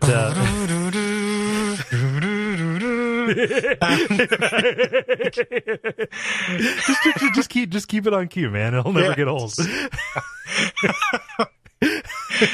But I forget what you're even trying to do. Are you trying, like, you're trying to get up to a very high ledge on the opposite side? For a second there, I thought you were just like going through that gate just to go back through it, but that's not the case. No. You eventually are trying to get to this gate. Yeah, this elevator chamber. Yes. With it's still a block puzzle, and like this brought me. So this had some promise, where you're moving the torch blocks to kind of burn the beams to lower this elevator. Yeah. Yeah, again, it's not really hard. Once you figure out what you need to do, it's like, okay, yeah, you know, I can move these, but it's fine. At least you're doing something with blocks other than just fitting them together. Right. Eventually, you burn the supports and you fall all the way down. And you head down to meet your brother, Melchiah, who is this big kind of blobby, like big guy. Yeah, yeah. It's kind of formless. I kind of like the design of most of the bosses, actually. Some of them are all right. Yeah, the expression ones on the water one's real goofy. Yeah, it's like goofy, like like his little knowing smile that he has all the time. Yep. Some of them are pretty goofy. If we can talk real quick again about the sense of place, where the fuck are we? Oh, we're in some kind of abattoir. Why does he in his boss arena have a spike ceiling that just comes down and crushes that he willingly walks under constantly? Like, he's just in a boss arena. Well, you know how sometimes people get real sad and they buy a motorcycle? So they can leave it running in the garage while they like close the door? No, that's a thing. It's if people get depressed, they will sometimes engage in riskier behavior. And like getting a motorcycle is sometimes a way to very obliquely do something like very grim. Suicide by motorcycle. Right. Or just kind of like, oh, I'm just going to take more risks. It could be because my reasoning. I'm not saying anybody who owns a motorcycle has this. Please, I do not want to get letters from people about their motorcycles. They're sweet. Unless that's what the thing is. It's like mine's got a cool skull on the front. And, like, mine's got my face on the front, like a Ninja Turtles motorcycle. Yeah. No, it's like, send me pictures of your motorcycles. That's cool. But no, I was just making an off-color joke. Yeah. So yeah, Melchiah is suicidal. But this place makes no sense to me. Like, the way to get down into it made no sense. Like, it's just video game level, the place. You know, are we just spoiled by Dark Souls? I think, so a couple of people threw out that comparison when we announced we were doing this, and maybe that's what I'm comparing it to. People have been saying, hey, do Soul Reaver for a Bonfire Side Chat off season since we have the concept of off seasons. Yeah. Well, it does have soul in the title, but it does not. I'm really glad we did not try to do this for Bonfireside Chat. Yeah. Just because we probably would have stretched it over 2 episodes and like, good night. And there's no lore to this place. Like, there isn't a sense of place to it. Mm-hmm. Like, this doesn't feel like a real location. And I don't need that for everything, but games before this have done that. Mm-hmm. Games after this have done that. This game does not do it. Right. I have no idea what that elevator thing that you deal with when you burn the ropes is supposed to be, other than an obstacle course. Yes, an impediment to your progress. You know, and then we get down into this arena that just has, like, it's ridiculous. Like, these 2 rooms that have nothing in them other than a lever that closes the door to the room. Yeah. What is that? Like, it's restoring blood. There's no tanks. There's no like blood liquid, dog. It can go through grates. No, the world decided to claim it because it wanted to rid itself of Kane's stain. The Kane stain. Make all aboard the Kane stain. Just making mud blood. Is that what you're doing? Maybe. Yeah, I don't know. It is just. I'm saying the blood used to be there, and they would lock themselves in so they could gorge, and then they would leave. And then was the blood just like floating in like globules in the air? So yeah, they turned off gravity. No, they had bottles and stuff, but the world claimed those too. Okay. Yeah. Yeah, just there's just the curse that has taken over and that took our chairs, cabinets, eventually took our containers. All of our man, room without cups, world without cups, world without chairs, world without cups. Well, you could probably just use bowls. I mean, eventually, like a world without cups or cup-like things. World without concave surfaces. Yeah. But it just when I saw this, I remember being I got legitimately mad getting down to this arena because I knew what I needed to do. Right? It's okay, this is a puzzle boss, quote unquote. Again, if you instantly figure it out, it's not really a puzzle. And I mean, this is not me trying to say that I'm smart. It is me trying to say the game is stupid. But it just I got so irritated that he just lives in this area that is just meant to kill him, and can be meant for nothing else. Yeah. You know, if you're being super charitable, he used it on humans at one point. It still doesn't look like it's designed for that, though. And you still have the empty rooms on the side. Mm-hmm. But so essentially you just get him to follow you. And his big thing is he can phase through gates. Yeah. So you trick him into walking under these gates and then throwing the lever and having them fall on him. You do this a couple times until eventually, arbitrarily, the middle gate with a little big spiky disc will open up. And you get him into this cage in the middle and then drop the spikes on him. Yep. And the way that it communicates this, that there is any kind of change, is I think the blade starts spinning up, and then there's just a camera that doesn't flow from you over to the switch. It just shows you a switch. Who the fuck knows where? I'm so glad you brought that up. A switch outside of context, because the game does it all the time. It does it constantly, where it tries to do the you walked into a new room in Zelda. Zelda's going to look at what he has to do. Or Link's going to look at what he has to do. It's trying to do that, but it fails because it doesn't follow the player. I'm really glad you brought that up, because it's unconscionable. This one, there's only three levers, and this is putting aside the fact that it makes no sense for opening and closing these two doors activates the ceiling saw. What an elaborate way to activate your ceiling saw. Who did the wiring on this place? Well, they did it on the cheap, I guess. After they came for the cups and chairs and beds, they came for the electricians. Yep. Yeah. But anyway, so eventually you do that, and then you can gain his power, and eventually learn to dread gaining powers in this game, as it doesn't feel good and just is going to be tedium. This one is that this allows you to phase through those gates, specifically in the spirit world. So you have to turn spiritual, just bum around India for a while. And then you can this is an impressive animation to me on a technical level, because you kind of you don't just turn transparent and parts of you disappear. It's like a shader over top of it that has this cool green glowing effect. It takes way too long, and it's way too hard to trigger, or way too finicky to trigger. It looks cool. It is too long, and they make you just do it just to make you jump through a hoop constantly. Here's a gate, here's a thing that puts you back to the human realm right afterwards. Have fun sifting through menus for no, it's not a puzzle, but it starts that problem. Yeah. So we're heading towards the Pillars of Nosgoth. Yeah. This is important. This is where Blood Omen ended. And here's something that is a confession that I suspect you probably didn't have the same problem I did. To get to this next place I needed to get to, took me way longer than I care to admit. It took a long time for me, because I the place that felt natural to navigate to was the Silence Cathedral. Yes, and you don't go there yet. Or no, you don't have the ability to do anything with it. So I just, because the lead up to, weirdly enough, this first level, this getting to what's his head, Melchiah, and the next level, the Silence Cathedral, are the two longest in the game. And you just spend a lot of time navigating around this area. So there are a lot of little branching paths. I have none of that sense of place, so I don't know which of these nondescript caves leading from this nondescript lake goes to a place. I spent a very long time trying to find how to get to here. Well, the doors to the door to one of them is actually way back in the abyss. And the fast travel system in this game. Let's camp on that for a second, because that's got some real problems too. Yes, it does. So you find these gates that you can step up on, and you can change the channel on them, right? So you can flip through, and there are subtle changes to the scene, but you're still just looking at a fucking wall.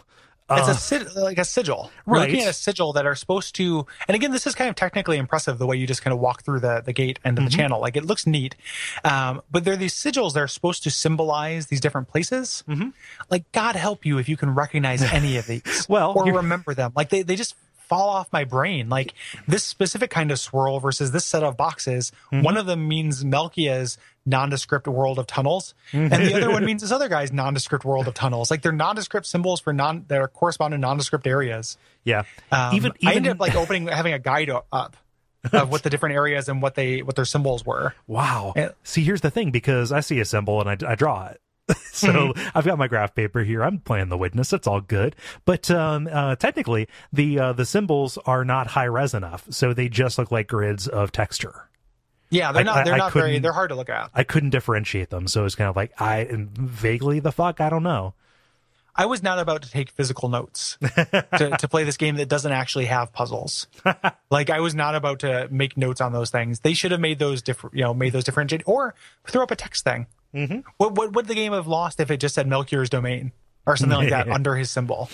You know, like, just do it as a UI element. But yeah, so it just made the fast travel system and just all these loading screens. So if you go to the wrong thing, you're in a nondescript chamber. You go through a nondescript hallway into probably another nondescript chamber. You could be like 4 rooms out from before realizing you're in the wrong place. Yep. And then having to run back. Yeah. And then just try a different one. It's the worst. It is so dumb. Yeah. But yeah, like, you know, in order to get to this, I believe you have to go back to the abyss and then just intuit that you're supposed to phase through a gate. It's either this or the one that gets you the Silence Cathedral. Neither of them feel very apparent because, you know, I see a grate, or I see a door that has, you know, it's like a cage door, like a portcullis or whatever. I think, okay, that's a door. If I can't open it, like, that didn't read to me as a thing I could like phase through. Mm-hmm. You know, so that like that was a block for me, and you know, like, yeah, stupid me for not recognizing it, but like, just that is such a, it's a medieval game. you're gonna see some grated doors. yeah, it's also they'd never read to me as something I couldn't or shouldn't be able to open in general. Like, a lot of them have handles, and hinges, but you can't. Even with all my wraith strength, I can't open them. I can only phase through them. Yeah, like, why do they have handles? It's just, again, it's that sense of place. Like, it doesn't make any sense. Right.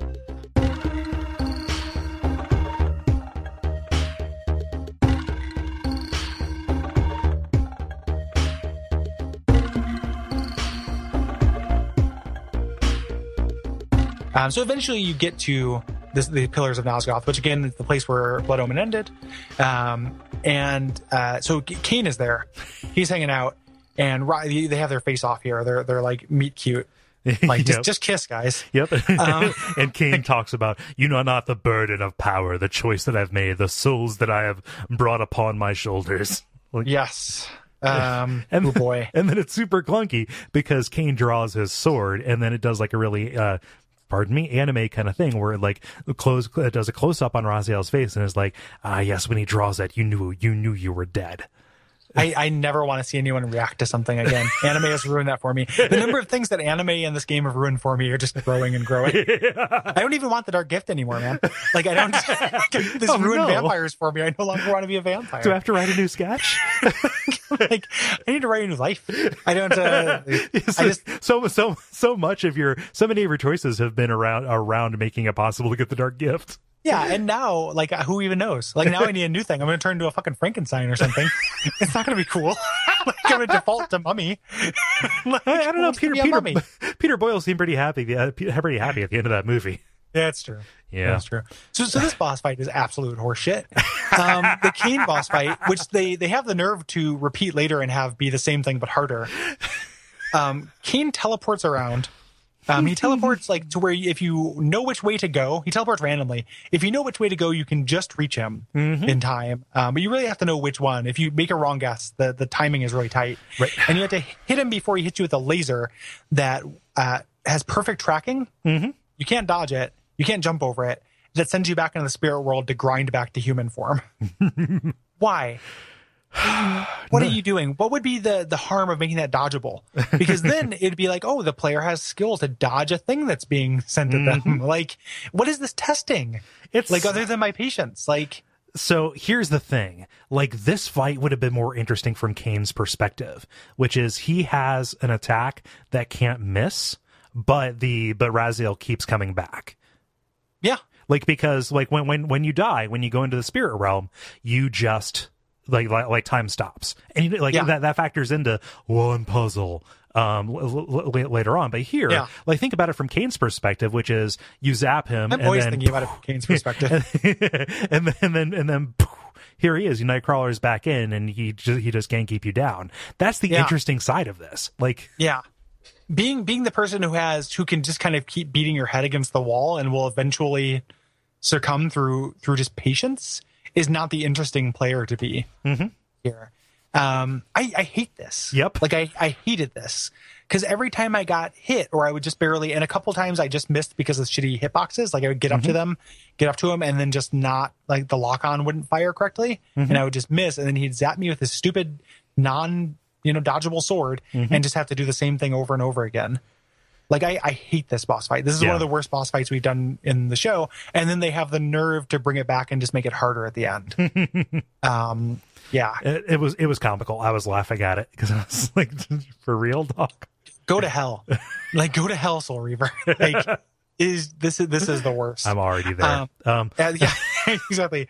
If Soul Reaver went to hell, there'd be no re-need because we'd already be there. So he eventually, even after you beat him, he still wins in the plot, or wins in the cutscene or whatever, because mm-hmm, he swings his sword at you, but it breaks because you're too anime and badass. And Kane's pretty into this. Yeah, weirdly enough, he's bound your soul to the sword. Yes, he's free. Like, he's free, yes, of having to carry this thing now. And so, like, yes, you absorb this. This is the ability that you get from him, and this is the lightsaber that you get when you come back from the spirit world. Yes, and also it lets you open some doors. Yeah, at random apparently. It also it is essentially like Link's laser sword. Thing. Like, only works when your health is full. It keeps your health full, but once you lose it, you just lose it. And we talked about that a little bit earlier, why that's stupid. Yeah. The woman shows up. She looks like Mazakeen from Lucifer. She's got half a skull face. Yes, and she is Anna Gunn. This is Ariel. She is voiced by Anna Gunn from Deadwood and from Breaking Bad. And she appears in one scene, or only has to appear in one scene. And I cannot remember a word. Oh wait, actually, this is pretty cool because she like, her dialogue is like, "Have I always been here?" Like, she has lost like a sense of self, or that she used to be a person. Yeah, yeah. You can go back and talk to her. She will be, along with Tony Jay, will tell you where to go when you get lost. Right. In this game. But again, with the same useless, like, go west past the cathedral. Yeah. Nothing looks like a cathedral. There's no such thing as west. No information in that sentence. Yep. There was supposed to be an encounter with her later in the game if, yes, they didn't have to cut the content. Maybe it's in Soul Reaver 2. I don't know. Well, you see it in the end when you're going through the endless time tunnels. Yes. You get to see this encounter. So, like, that was a big reason why people knew that there was cut content in the game. Mm-hmm. So you kind of learn a little bit about this, the end of Blood Omen here, mm-hmm, where Kane refused to sacrifice his big thing, where he could have made the world whole again and got rid of vampires, or just went whole hog on vampires. He went ham on vampires, and okay, my favorite sandwich, vampire, yeah, vampires. Is that like the evil sandwich from Aquatine and Hunger Force? It's a pig umpire. You're out of here. You're out of here. So you find out that because of this, the pillars of balance, or the, mm-hmm, pillar of balance, has been in ruins. Yeah. And that's bound this woman here. I kind of like, along with like prophecy as things I never really want to see in a plot again, the, mm-hmm, importance of balance I never really want to see again either. Yeah, that's as a thematic idea. It's really tired. It's a cop out. Yeah. And it's just, and that's a big reason why Star Wars and Jedi are lame to me, mm-hmm, is just like, oh, balance, the balance of the Force. Like, what does that mean? We want some somewhere in the middle. Yeah, like, perhaps, yeah, it's all just the Ken Levineing of, like, fiction. Like, anywho, she remembers what others have forgotten. And that kind of tells you that she's going to be the person who can direct you if you need to. But she mentions a stifled titan is an unwitting host to a parasitic worm your brother is off on, which sounds way cooler than what we actually see. Exactly. Yep. Yeah. And this takes you to the Silence Cathedral.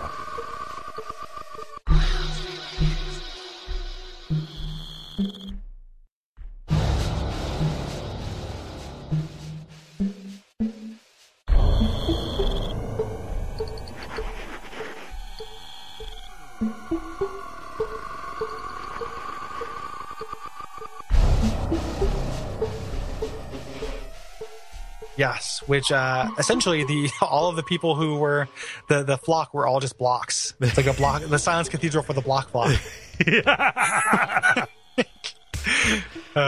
You think Soul Reaver's changed, but it's still Jenny from the block. So pretty good. So you go through this big gate into a jumping puzzle through the first unique architecture we've seen. This outside area that has some domes, I guess. Yeah, I don't know. Like those don't pop up again. You're inside the dome, and like this is like the Tomb Raidery part where you're just trying to get up. And like honestly, as much as I don't think these are particularly inspired and they don't work as well as Tomb Raider, I don't hate them as much as I could. Right. Like, at the very least, like it was. After I did this, I was like, oh, that didn't really add much, but I don't hate it. Yeah. And then went into Block Puzzle City, and I did hate it. Yeah. And then, was like, oh, I wish I had those Tomb Raider puzzles back. It sucks because it made me think that this was going to be like, new area, new thesis. Yes. No. Yeah. There's just a couple of theses. And this area actually has a little bit of that, like, there's a point to this. Like, when you get here, Raziel talks about it, and this was the site of this gigantic organ that created this sound that, like, repelled or destroyed vampires. Yeah. I can get down with that. Mm-hmm. I like the idea of an inhumanly big organ. It gets a little comical as you get further into it, and it's just like, why have the pipes like be like this far apart and everything? Like it ends up being a little bit silly. Yeah. But initially, not so bad. Mm-hmm. Yeah. So these jumping puzzles actually made me think, and I thought, why didn't I put Prince of Persia: Sands of Time on this poll? And I realized, that might actually be like a break in case of emergency game for me. Oh, okay. But but like that, like just anything. Yeah. Yeah. I there was nothing, and this remained true. There was almost nothing I wouldn't have rather have played during the time I was playing this. But yeah, like, but even like the most non-offensive thing about this is, you can find so many better examples elsewhere. Exactly. Yeah. So this is kind of creepy. Zephon's spawn are these spider vampires that start bundling people up, and as you go through, you can actually see like these cocooned bodies hanging from the ceiling. Yeah, which I like. That's fine. Mm-hmm. Again, a little bit cliche. It's like it's not like it's just cool grading on the curve of this game. Mm-hmm. Like that's something we've seen quite a bit. After you eventually, kind of get to this cathedral and do some spirit world switching, you start running into the series of block puzzles we have here. Yeah, which like we don't really need to hit every block puzzle individually since there are so many of them. Yeah, but like these have something about them. Well, yeah, like you're completing a mural, right? Oh, yes. Yeah, these are the murals. I was thinking of the pipes later on, too. This is the first time we're facing matters, actually. Oh, yeah. Yeah. Yeah. It makes this game, if you do look at a walkthrough on anything, which I did for the one that I accidentally made myself stuck, which comes a little bit later. Not in this area, actually, but like that was the only time I ended up looking at a walkthrough because, again, these aren't really puzzles. Like you can figure out what you need to do. It makes them really hard to walk through because facing matters so much that they are really hard to explain what you should do. Like the order of operations has to be super precise. Yes, and just explained really well. It feels like a team building exercise. like write down instructions for how to tell a teammate who's blindfolded how to solve this block puzzle. It feels like that. Yeah. Yeah. So like this is just these little diverticula off of the main kind of spiral up this cathedral. The other one where facing matters is you have these blocks that have pipes through them. And you have to like make sure that you line up the openings with on the block with the openings and the slots. Yes, but, which is functionally the same. Like that could have just been there's one correct side to be the outside side. So it could have just been a mural. It doesn't play any different. Yeah. But that is pretty much it. Eventually, there's a wrinkle where you have to ring these bells to shatter glass walls, but you have to ring them while they're rung still going on. Rung bells can't shatter glass walls. What? Like I said, rung bells can't shatter glass walls. Well, what about two of them? Then they can. Okay, cool. I was trying to make a steel beams conspiracy theory. Oh, okay. Like in the world of Nosgoth, like rung bells can't shatter glass walls, but maybe I didn't get the cadence right. So I could tell by the cadence you were doing something, but yeah, that's a good safe bet. Like it doesn't necessarily mean it was worth doing, but I was doing something. Just points for trying, buddy. Yeah, thanks. But yeah, more complicated hieroglyphics. Again, the low resolution textures for me made this very difficult to do. Yeah, it's really hard when you're looking from just one side of one of these blocks whether it would match, especially when there are multiple ones where it looks like it would match, we'll just be a little bit off, and that's because it needs to be upside down. So keep in mind, again, the tedium that involves in switching something, you know, to make a different face or switching it upside down or switching it to a different axis like that. Like, all of these things that we're glossing past are dozen, like, scores of inputs. Yeah. You know, this is like picture the most delicious, you know, piece of food, like the most magical pizza. Okay, but actually it's made with very terrible ingredients. And not just that, it has gravel just strewn all throughout it. Like all of these just minor irritations, like the textures warping at the edges so you can't actually figure out how you're supposed to face this or match it up. Like, that is, you know, shattering a molar on a piece of gravel. Yeah. And just it's not even though it's not a magic piece of pizza. It's like a cafeteria rectangle of pizza. Like, that's what it wasn't going to be good in the first place. Like, it also has gravel and up close the ingredients are bad. Like, it's, you know, from a distance it looks, you know, like I mean, it doesn't. Yeah. It still just looks like Sokoban. Like, it's never something I'm going to seek out. Like I don't mind a block mind a block pushing puzzle, but I'm never going to seek it out. You know, yeah. So there's a puzzle where you have to ring a bell or pull a lever or something like that at the very top, and you have to switch into Spirit World because that freezes time, because there's a door that's only open for a very small portion, like a very small amount of time. It never strictly says that that time freezes.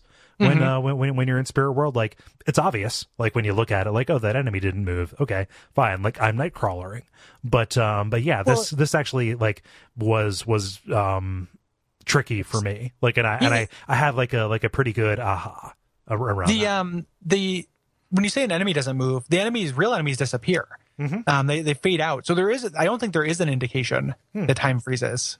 Which that would have been the way to make this puzzle fair. Yeah. Like, a good puzzle gives you all the information you need to solve it right there. Yeah. Like, at the same place where you needed to do the thing, have water dripping, and then when you freeze, have it freeze in place. Like, and then there would have been the hint that's like, oh, okay, like, that actually freezes time. There's nothing like that. Like, you just kind of, like, I figured it out, and I had a little bit of that aha moment too, but just felt like I was just kind of trying things until it worked. Right. Like, there wasn't, I didn't have complete information. Yeah. And it felt unfair. Like, I had a little bit of that moment just because I ended up banging my head against it for a while. But again, it was just the satisfaction of being closer, being done, you know, like just making progress. Yeah. You know, being like, oh, this game can't go on forever. Yeah, it was different, and it gave me a little bit of hope that this would be used to better and greater effect later. Nope, but nope. that's the time stopping puzzle. You have this like very robust kind of dimension to fuck around for puzzle solving, and they use it once. So you kind of continue further on. There are these kind of like, what you're essentially doing, all these puzzles are to shatter this glass that are over these weird handles that you just like video game handles. Yep. You know, handles that you pick up and rotate. Yeah. Which is like, you're shattering so much glass throughout this. Yeah. The cathedral is just like, I don't, you know, because this you're doing what is meant to be done, right? Do they just like refit a glass cover for these every single time this happens? I don't know. There's no sense of place. There is. Like, none of this makes sense. I like the idea of like the idea of this stage. Like, hey, this cathedral is a gigantic organ, and you're going to be doing stuff to repair it. Like, okay, yeah, I dig. Like, awesome. But no. Like, so somehow they squander that promise. It would have needed like a way to actually navigate it. You know, I just needed to feel like it was a thing, like it was actually a place, and that would have fixed a lot of that for me. I mean, it still would have been dumb that every time, you know, like, what, move those blocks. That's not something that happens with decay. Like, blocks don't come out of the wall in perfect cubes. You know, it just, I don't know. It feels nitpicky. I understand people are gonna be like, oh, this is nitpicky. You're complaining about a video game. It's like, actually look at the games you're playing and see how this does this with every single location in this game. Look at the games you're playing and count how many times this happens. I guarantee you it's less. In most video games, they do a much better job of this. Yeah. So anyway, you eventually knock down these pipe sections in order to increase this airflow, in order to like kind of like jet up into the air. Yeah. Like a Willy Wonka soda room or whatever. Yeah. Fizzy lifting drinks. Yeah. Yeah. Fizzy lifting drink. to go to the top. Yeah. And you meet your brother Zephon, who is this gigantic bloody spider monster. And he talks about, like, yes, my ultimate form here, I've made a cocoon of brick and granite from which to watch the world, right? So, yes. Like, his form has gotten so massive that he's like a hermit crab inside of this building now. And I will say, like, just throwing out, you know, positive things about Soul Reaver, the idea of these disparate, like, I love a vampire bloodline, mm-hmm. like, specifically vampire bloodlines. Like, where, like, the idea of these, like, different kind of strains of vampirism that have their, like, quirks, love it. Yep. Right? Like, I've never played the Vampire the Masquerade tabletop game to any mm-hmm. great effect, but I love that idea. Yeah. And this game, like, when it does stuff with that, it's pretty neat. You know, like, the idea of these vampires are degrading into spiders, and this one has become this, like, you know, he's living inside this organ. Like, that's cool. Mm-hmm. Yeah. I think that generally works as being cool. Mm-hmm. What you do around it is never cool, but the actual yeah. idea of it is cool. You could have made a cool thing with this character. Mm-hmm. These guys don't have any real character to them. They each have, like, about 3 sentences yeah. before they die. There's no, like, I wonder if this game would feel more Dark Souls-y if there were, like, item descriptions or if there were, like, items or more kind of things you could read on the wall or something, yeah. like audio logs, something to give these, like, these people a sense of backstory mm-hmm. and stuff would have made a big difference because you don't learn anything about them from, like, their minions or you know. No. Or, and that makes the big revelation that's coming in the next section feel flat as hell. Like, it doesn't mean anything because I don't know any of these people. So this boss as, like, a thing, like, he can't really get to you. He's too tired. So he puts down his legs, which if you hit them, he eventually, like, farts out an egg. Yep. Which you then have to go set on fire and throw at him. Which is so weird. Like, what a weird puzzle boss this is. Yep. So I like the design of this guy. And again, I was just laughing at this. Like, this approached comedy for me. It is ridiculous, but it's not trying to be funny. Nope. Like, it is not. It is just boy, that's a silly thing for, like, the immunities of the bosses are arbitrary and dumb. Mm-hmm. Like, this one can be hurt. This one can't, you know, for no real good reason. Like, most of them are puzzle bosses, except for the ones that can't. And I have the fucking Soul Reaver. Like, you gave me the lightsaber, which the game is named for. Why can't that hurt this guy? You know, it's just dumb. The only thing that can hurt him is minor flame. Like, having something, like, on fire thrown at him. Like, Doug, like, I've had somebody throw a sparkler at me. Like, it didn't kill me. But you little know, kids, like, do it for fun. Every time I walk around the neighborhood, they light firecrackers and throw it at my feet. You don't see me complaining. Yeah, you were fine. You didn't have to lay an egg and tear. And no. Yeah. And it's happened for years. I don't know what happens. I think they're talking to each other. Yeah, yeah. There's certain, like, there's a Morse code. Yeah. Oh, that's a cool idea for a hook. Like, one of those firecrackers that just make the crackling noise. Yep. Like, if you could program one of those or build one to where it sent messages. Oh, you just cut certain parts of it out. Like yeah. Like, oh, here's a gap. Yeah. Yeah. Huh. Oh. Like that'd be like for Warriors babies or for for Red Dawn babies, like Red Dawn babies. That's a good idea. Yeah. I like it. Anywho, you eventually beat this guy. Yep. And I hate the kids in my neighborhood so much. Yeah. Me too, man. I only saw him very briefly, but I didn't go to hell. No, but yeah, you beat him and you absorb his power. Now you can scale certain walls when you're in the physical realm. So you have to look for one more muddy texture that is it's significant. And it doesn't learn the, like, because this on the surface is a Metroidvania, but it misses the lesson of what Super Metroid does, where your traversal powers also have functionality. So mm-hmm. they're fun to use. They're not just keys. Here, all the powers you get are just keys, mm-hmm. you know, and that's lame. Like, essentially, you're playing a gigantic version of, like, Doom, but without all the fun parts of Doom. Like, you're just looking. This might as well be a red key card for all of its function as far as exploring the world. Yeah. You know, and getting a red key card is never fun. No. You know? And here's the thing, like, climbing up, I like some vertical levels, but climbing is just the precursor to falling. That's 100% true. And no. Falling is the worst thing that can happen to you in this game, as we're going to learn soon. We're not there yet, though, because so we have to find these mountains beyond the pillars. Again, there are no mountains. Where quakes have revealed an ancient crime. And we head to the Seraphim tomb, which is a short level, mercifully, yeah. That has this big plot revelation that fell super flat for me. Yep. So you climb through up this wall, kind of past the Lake of the Dead or whatever, and there's some exposition where Raziel says, the Seraphims once waged a war against Nosgoth. They were like these crusaders, right? Mm-hmm. And you step into the tomb And as you look around, there's like a dun-dun-dun-dun-dun-dun-dun. I recognize all these names. There's my name. Oh boy, me and all my brothers were seraphims that Kane resurrected as his favored sons. The amount that, like, Raziel reacts to this and he expects us to react to, or the gamer expects us to react to it, is crazy. Like, this idea, like, we're supposed to give a shit. Like, it is, oh, okay, the actual vampires are made up of ancient vampire hunters. Mm-hmm. Like, it's kind of like, I mean, that's not a bad plot point, mm-hmm. but it doesn't have the sense of, like, this changes everything. Make me fight a Seraphim. Like, well, totally. Like, give me a Seraphim, like, antagonist. Like, you know, so like somebody who apparently is trying to kill me, but is actually trying to rescue me and, like, bring me to the light or something. That's super cliche, but, like, have you meet somebody from your old life? Yeah. You know, meet somebody like you're, you know, a descendant of yours mm-hmm. who tells you this. Like, connect it personally, because as it is, the only thing I know about the Seraphim are what you just told me. And all you told me is that they were bad guys. And if the idea was or they were enemies, the idea was I used to be one of these enemies, but now I'm a new vampire.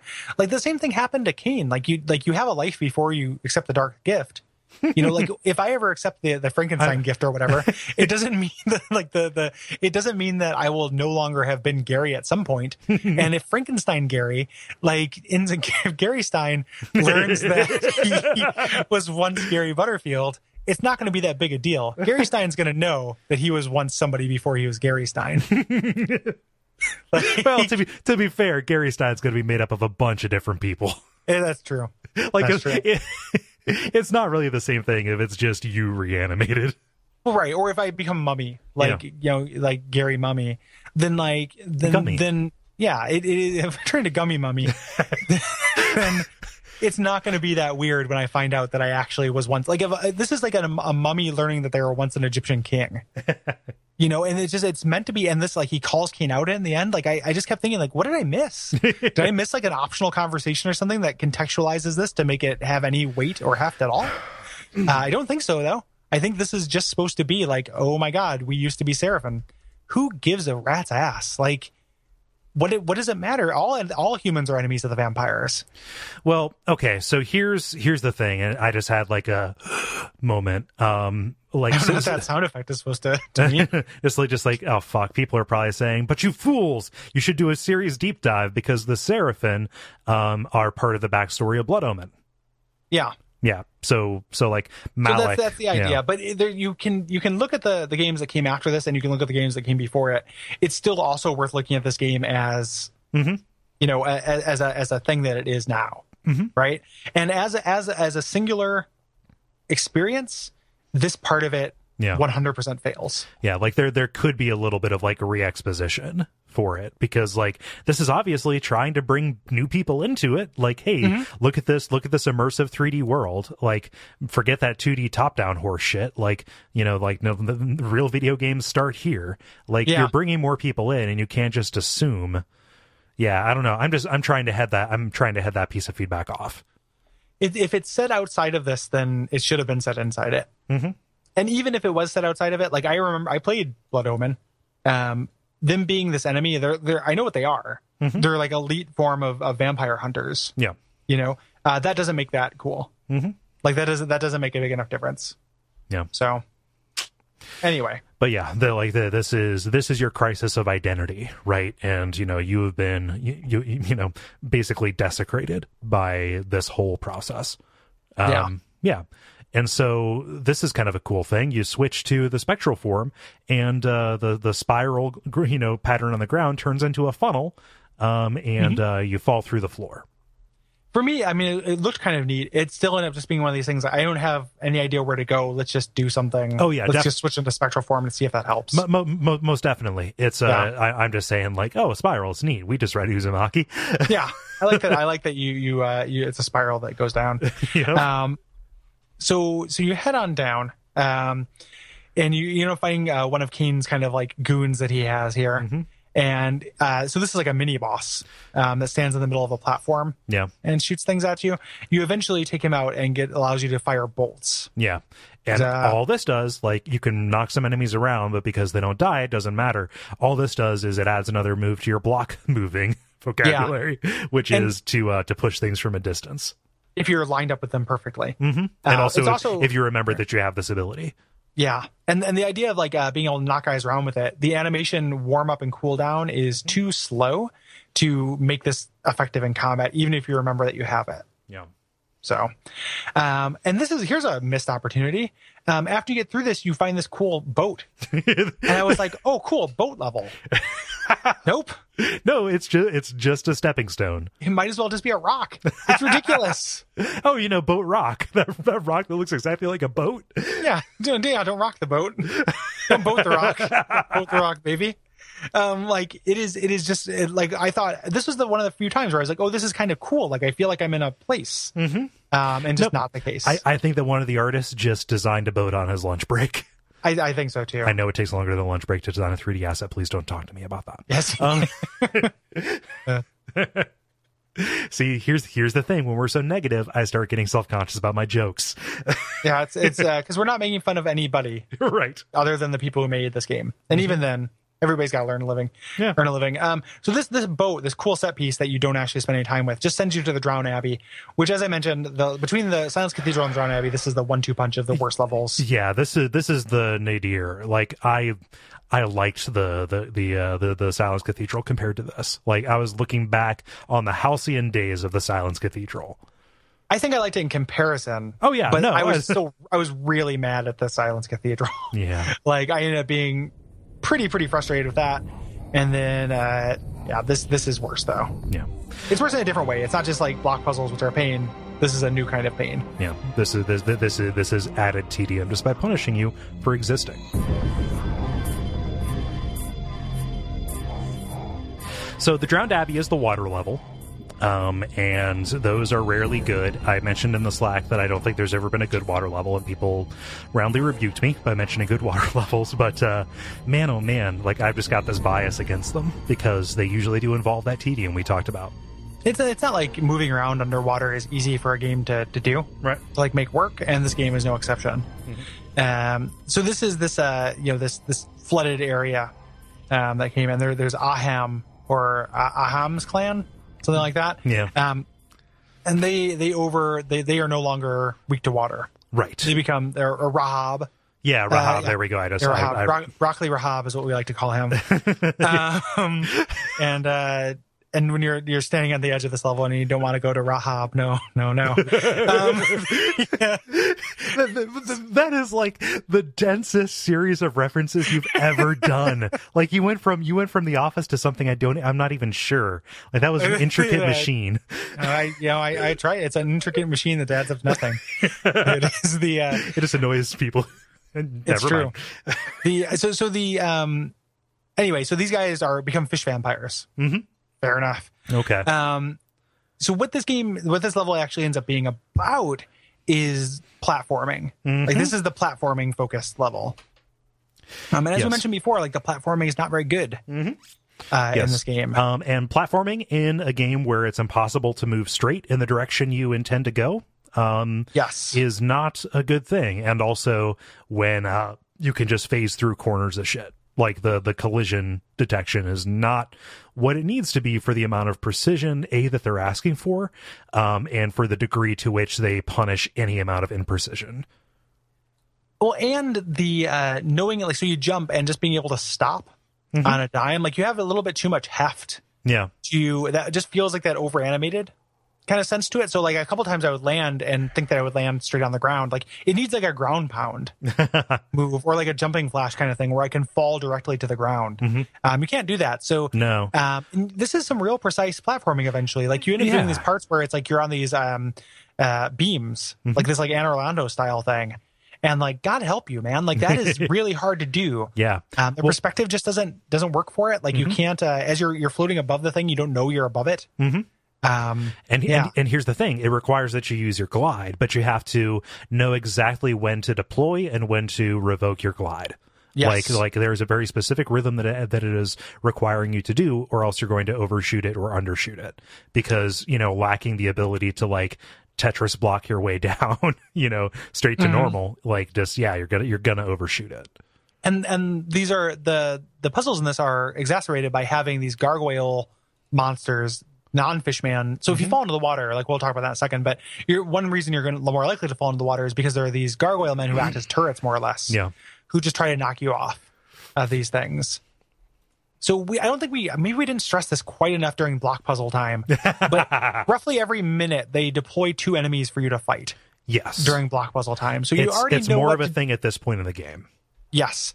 That is misguided. Like, again, the game should not have shipped with that because I already know what to do. I'm already just going through the motions, like the 40 or so inputs it takes to just make Raziel do the thing I already know what to do.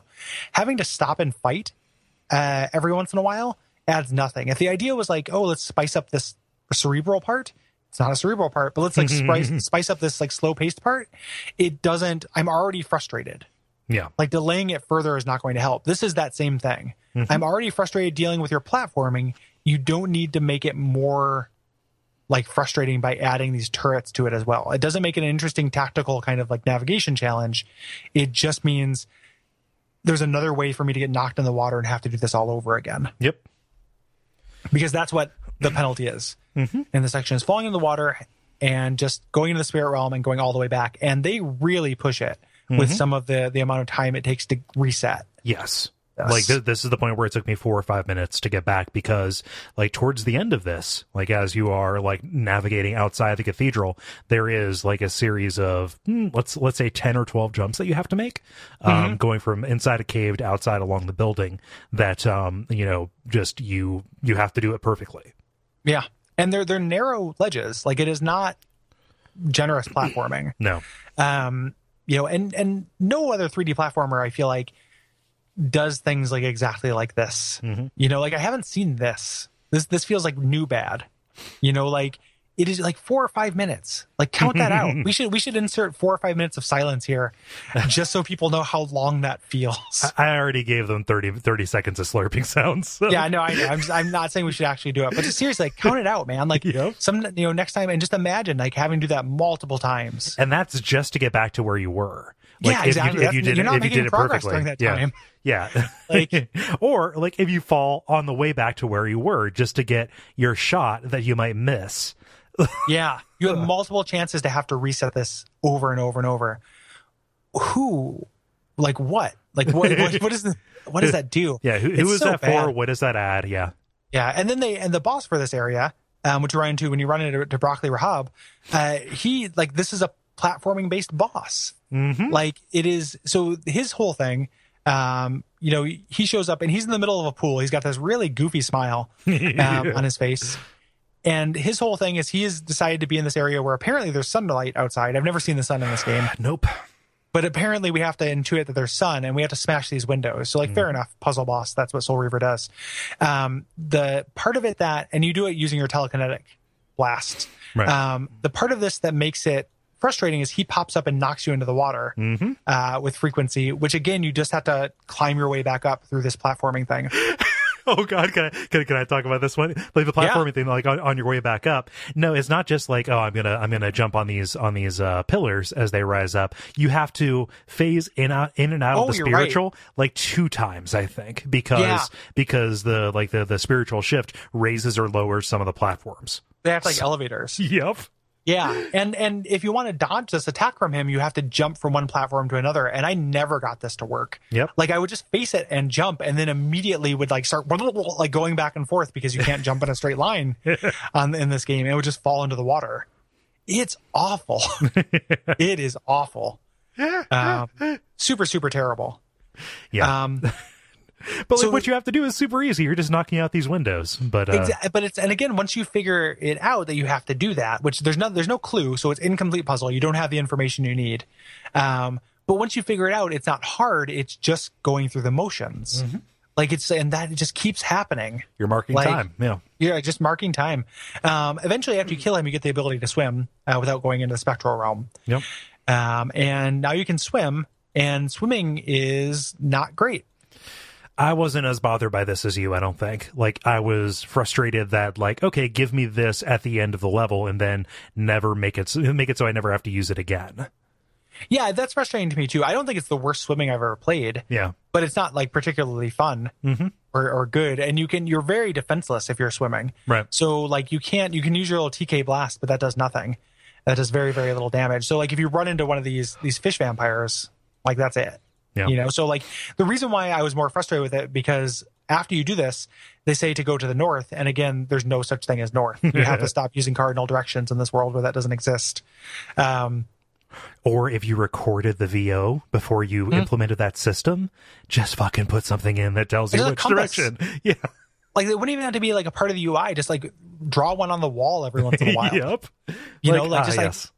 Like nobody just intuits where north is, you know, like nobody, like, except for that tribe in South America. Yeah. I'm not a magnet. Like you're not a bird. You don't have a magnet in your nose. Come on. Yeah. But yeah, so you have to, so that's why the swing bothered me, and you're right that they don't make you use it again, which like every time they introduce an idea, they just drop it immediately. So I don't know. But you're just supposed to intuit, like, hey, there was a big body of water that I could have gone through, but maybe it would have been good to swim this time. Again, this Lake of the Dead. And you're on your way to the Oracle Caves.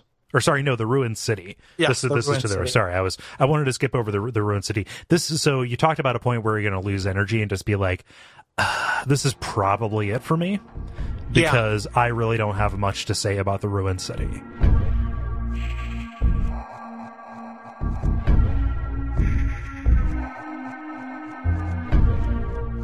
There's not a lot to it. I do want to say that you don't swim through a big body of water to get here. The way that the water lends itself to getting to this area is going to a body of water and jumping out. Mm-hmm. But that the jump that you make out there looks like you can make it with a glide. You just barely can't make it. Yeah. So that's a real slap in the face. Yep. Like it's a really non-intuitive way to get there. Like, oh, I have to go into the water and jump. I'm better at jumping vertically out of the water than I am jumping horizontally roughly the same distance. Yes, and I can basically fly. It is super, super silly. Yeah.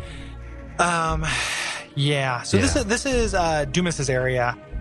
This is the like the forge area, correct? Yeah, this has the furnace. So it's like it's the Ruined City. It's snowing here, which that's outside, I guess. Yeah, I like that this looked like outside, and it actually looked a little bit more like a place. It still looked like an abandoned old temple more than a city. Yep.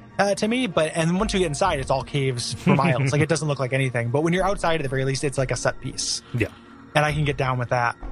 But again, you're really doing the kind of same puzzles you've been doing. There are some more blocks here. Yeah. This is where the block puzzle was that you can screw yourself. Oh, tell me about that. It's the one where there's two blocks on one side of a divider and two on the other side. Oh yeah, there we go. I know that one. Yeah, and you have to get the one block. The puzzle is to get all 4 blocks onto one side. If you get all 4 blocks onto one side and then create two block tall towers, there's nothing you can do. Yeah, there's nothing to do because there's nothing where you can stand. You can't push a block off of another one. You can't flip topple blocks when they're stacked up, and there's nothing that you can stand on to like just push off the top block. What you need over on that side is one block and 3 blocks, and that's a way to do it. But if you don't know that, or if you accidentally create this monstrosity that I did, you just have to lose a lot of progress. Oh man. And there's a crank that you do to set up things when you first go in. Why couldn't there be like like when you do Sokoban needs reset buttons. Like the voxel, like every single time there's been a Sokoban game, you have some way to reset. Because you can fuck yourself. Like that's the thing. Sokoban. Like you need to figure out the order of operations. Yeah. It is it's just like, and this happened and I was just like, what, you have no respect for me, Soul Reaver. Like you have no respect for me as a person or a player. Like I had this moment of just like, this is such a basic ease of use thing for you to omit feels so egregious. And then the rest of this level is no great shakes or anything either. No, it's a lot of doubling back on itself. Like I had to turn to a guide here just to figure out like where to go next. Yeah, because like it's not quite backtracking that it's asking you to do. It's like mid tracking. Yeah. You know, that's 100%. The set piece here is you have this furnace that you have to light up to accomplish something. I don't know. You light up the furnace just to see it lit up the first time, I think, because it's gonna be part of this ridiculous boss encounter. Yeah, I think there's like a wall or a door that won't open until you fire up the furnace. Maybe arbitrarily though, like it is not. You're not burning away something, right? the door. Like, this game has a lot of, like, you have to learn this lesson or flip these switches before a door will just magically open. Mm-hmm. The actual set piece when you run into the boss here, I think, is kind of cool. Yes. When you run into Dumas, and Dumas is, like, sitting on a throne and is impaled by all these spears. And the way you get him to come back to life so you can boss fight him to get the dumbest power in the game. I can't wait to talk about the Oracle Caves. So is to pull these spears out of him, and then he comes back to life as a shithead. Which, like, I don't understand. Like, maybe you can't absorb his soul if he's not truly dead or something like that. But he seems pretty fucking dead to me. He's like in a torpor state or something. But you can't just cut off his head with the Soul Reaver or like, you know, just like it's ridiculous. And then this boss fight, man, the way that this articulates. so he, this is it's like he gives a real lazy chase. Yep, he's like Sleepy Tyrant, like Sleepy Tyrant tea. Like. He gives you this very slow chase, occasionally stomps on the ground to freeze you if you're not jumping. But he's so slow, but it's also a reverse version of, like, he'll lose interest in you if you get... Why? Okay, I'll go home. I don't know. Yeah, what are you doing? Why do you want to go back to the throne room? Like, what are you going to do there? He'll come back. It makes no sense for him not to just pursue you. Like, so you have to make sure not to do too well. Yeah, it's like the reverse version of the tail this person in GTA, but don't tail them. You know, don't let them see you. Which I hate that whenever that happens. Yep. Like I hate that mechanic. And this is it's so dumb though. Why would he go back to the throne room? Like it is silly. They just set his aggro leash too short. Sorry, man. Yeah, whoa. Yeah. They just like something about the radius on his circle is not wide enough. Exactly. So he starts tromping back to his thing. So you have to just kind of like tease him. Hey, come on, buddy. Come. Yeah. You know what it is? Do you ever have somebody play that prank where you're going to get into their car and then they pull away? Oh, yeah. You know, and then the kids in your neighborhood throw firecrackers at you. Yeah, exactly. You have a $5 bill on the end of a fishing hook. Yep. Come on, buddy. You're trying to trick him into his kennel. You're like, you're leaving a trail of treats. You're going to put him into a box with a stick under it. Like, it is just... So eventually, you know, you're just leading him to the furnace and turning on the furnace. There's nothing to it.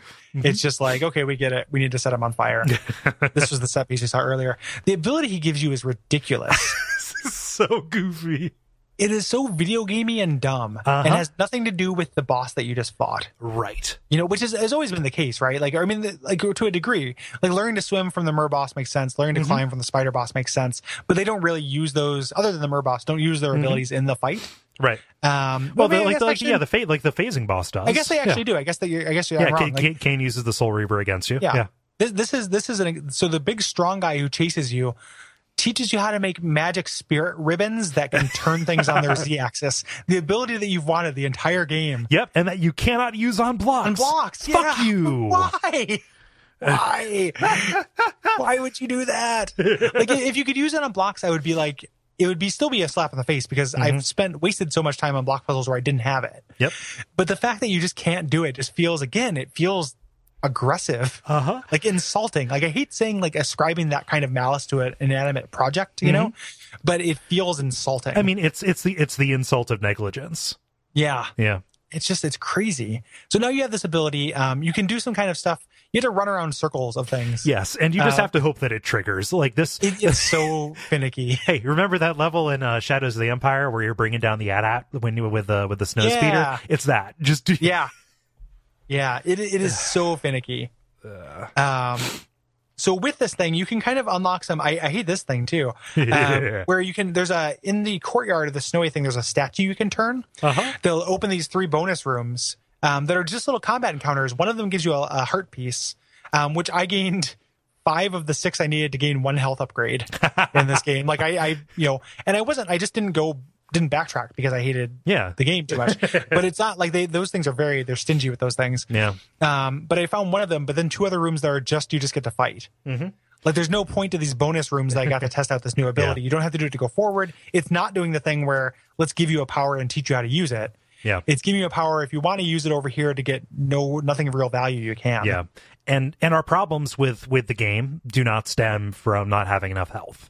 Like, you can have all the health in the world. But you get hit once, and then you lose the Soul Reaver. Exactly, and then if you fall, you don't get fall damage anyway, but you still phase back to the spectral realm. Exactly. Like this, death is meaningless, so therefore health is too, especially when all of the fail states are instant. Exactly. 100%. So like if anyone's who's like, oh, no wonder you guys didn't like it. You guys didn't have high enough health. Nope.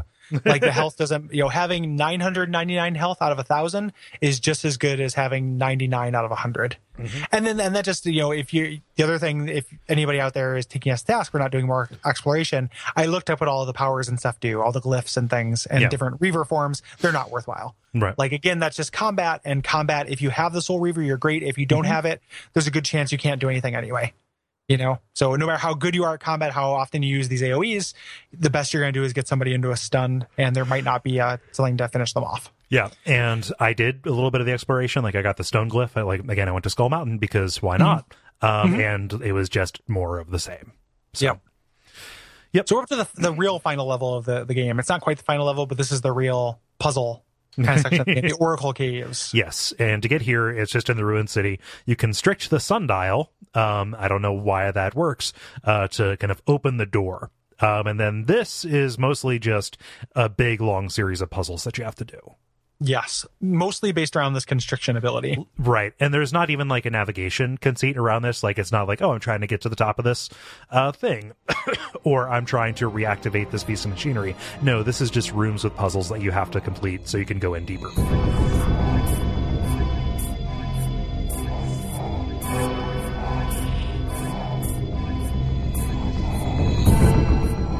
And there's a real like a real kind of mashup of the puzzles we've dealt with so far.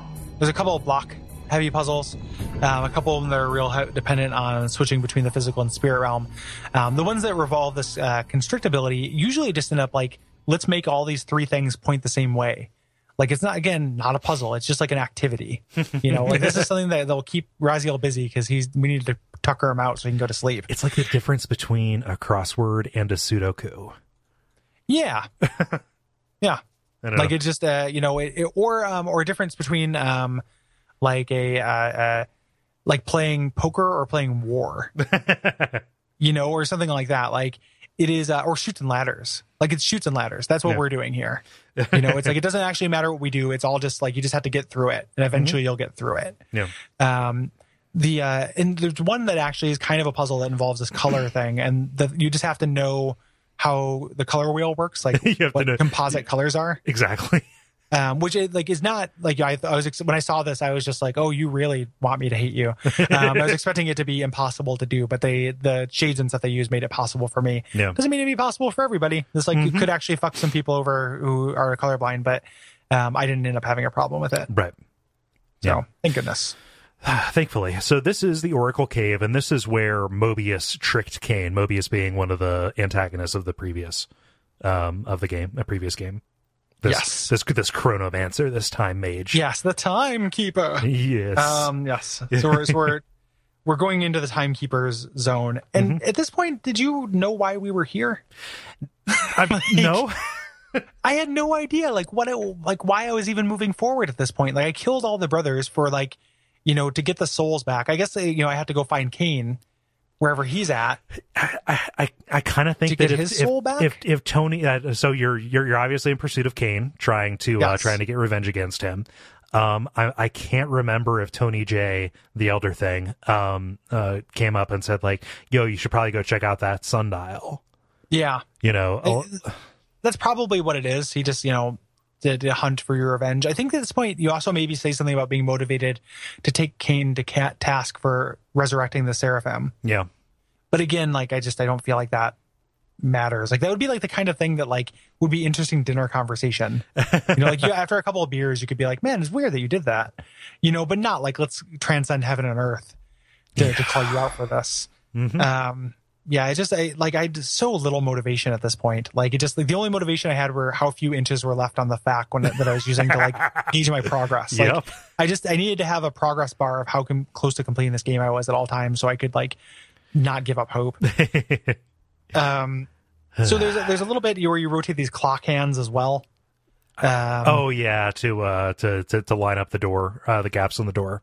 Yep. It does that thing where it's like, if you go back to our last episode of the Sanitarium, there's a part where you have to create these symbols, and then the symbols you have to create are just written on the wall outside the room. Yeah. Remember how we talked, like, we weren't, you know, the kindest people in the world to Sanitarium, but even we called that out as, like, the dumbest puzzle. in the game. That's what passes for a pretty complicated puzzle in this game. Right. That is also like the solution is right outside. That is also the last puzzle. Like, yes, you flip those switches and then like this little valve turns and, you know, a wall moves and you can go down the final hallway to the Chronoplast. Yes. But yeah, like the dumbest puzzle in that game is the smartest one in this. 100%. Like the puzzle in this game are below consideration. And like the, like a 3D, like I've been talking about this a lot, or thinking about this a lot as well. Like 3D Zelda puzzles, I don't think are very good anyway, or either. Like I don't think they're great as puzzles, right? Like it's like a lot of times it's like I'm in a room and I have to like, there's three blocks and one of them I have to push. They're the best when they span rooms. They're the best when you are like, again, like the Tomb Raider thing, manipulating a big machine in order to set up the right conditions. I like, even when that happens, I still feel like I know what to do well before I can get Link to do it. And I get frustrated just maneuvering my avatar to make this thing happen that I have already figured out. Yeah. So it's not like, I feel like this suffers in comparison that much to Zelda, which is like what people would probably hold up as like the gold standard of this. Yeah. I mean, this is worse. I don't think it's that much worse. I just don't, I don't know that that's like an environment in which I want to solve.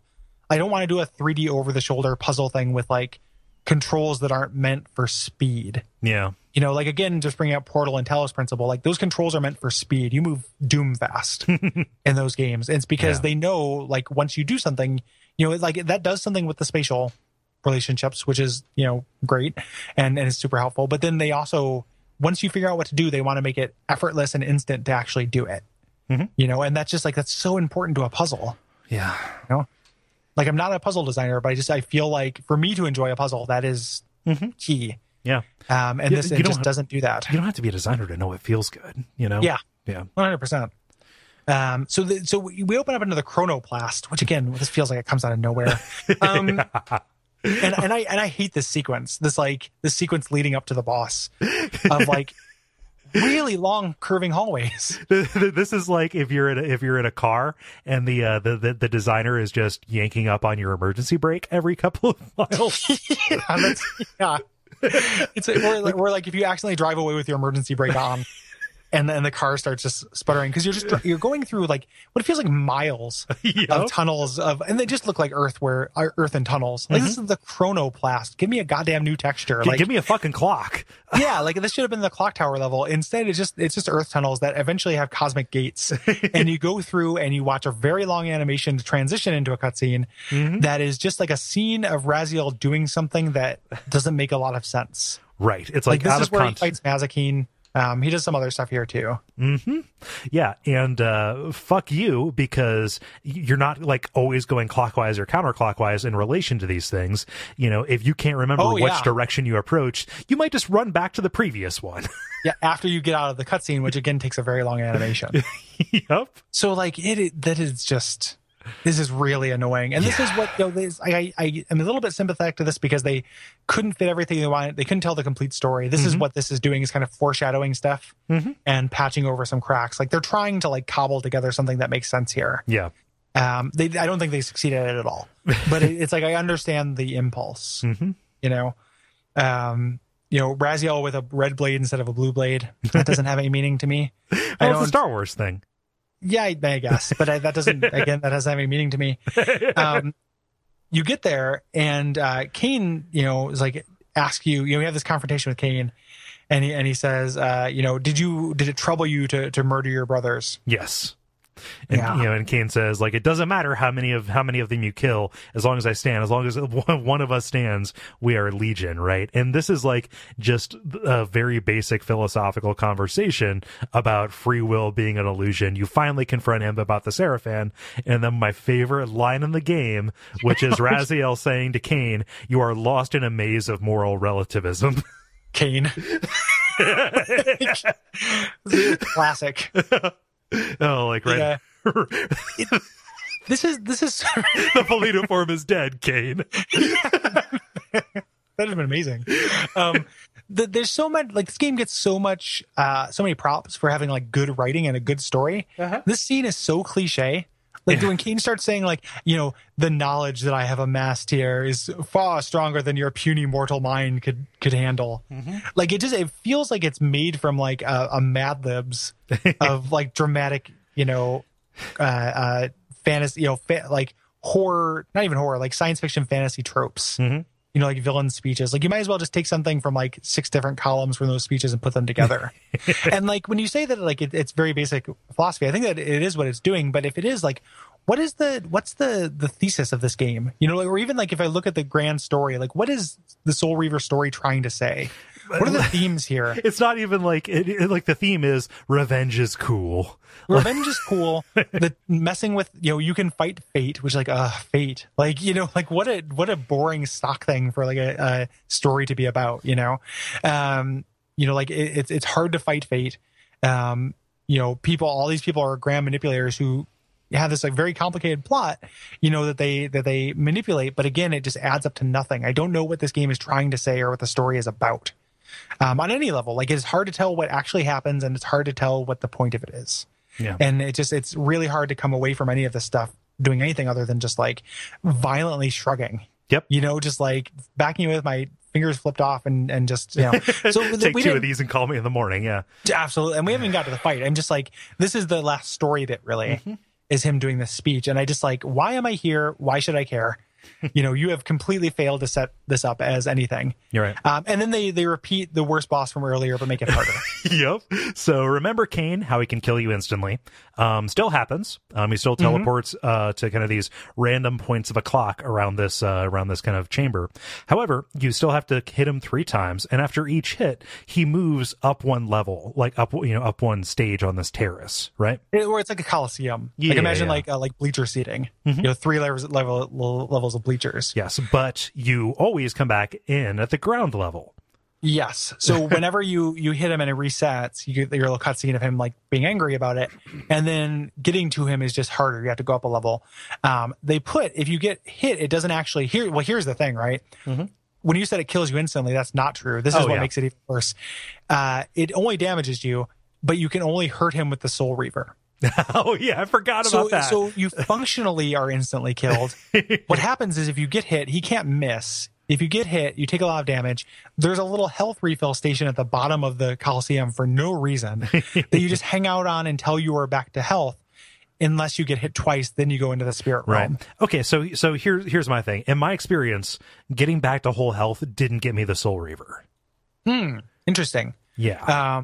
It didn't. I mean, it ended up working out for me. There, but so I would just have to, like, if I got hit, I would, like, in any of these situations, if I got hit once, I would just have to die, and then I would come back from the spirit realm with the Soul Reaver.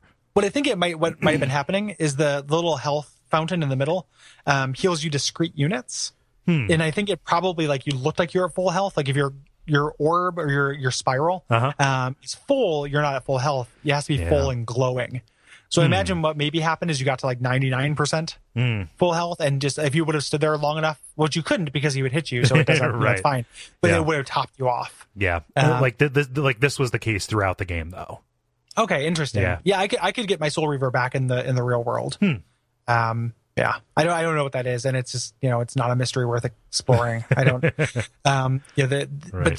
So again, it's just that weird. It's like it feels insulting to me. Mm-hmm. Like I can't get hit by this thing, not because it'll kill me.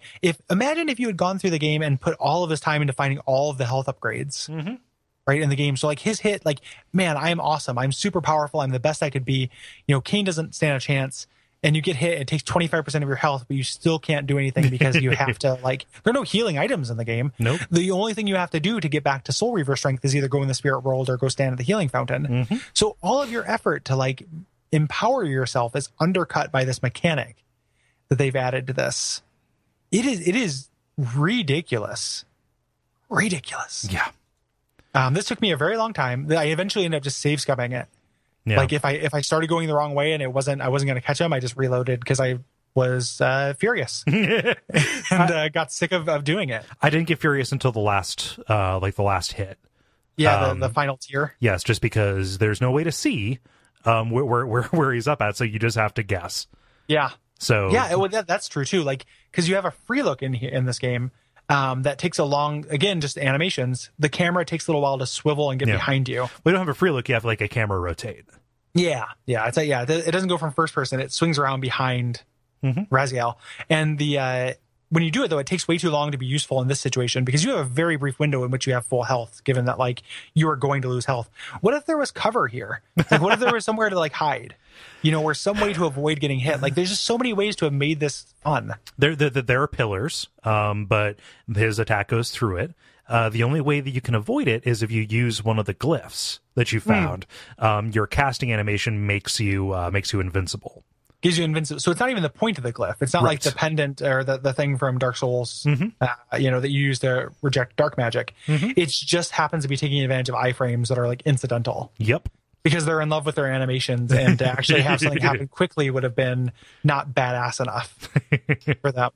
It is unconscionable. Like, just repulsive. Yeah. The ending of this game is so bad. I can't even get angry anymore, Gary.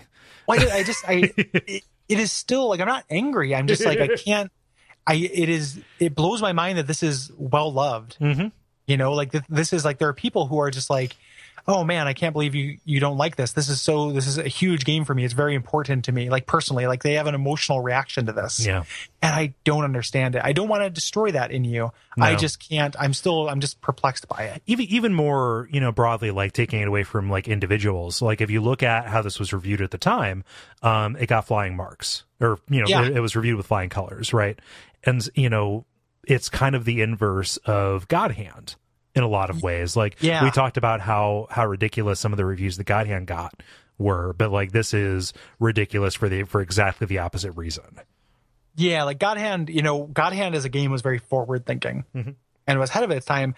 This had forgotten everything that, you know, we had learned about actual game design in pursuit of these technical aspects. And like, it feels like, and we're kind of in the wrap up. We didn't even say what happens, but again, it's like, it's two things and then a to be continued. So like, this feels like it is putting style so far above substance. Mm-hmm.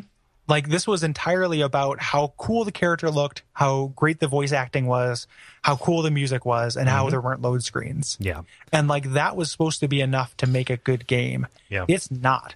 Like, those things don't matter. Mm-hmm.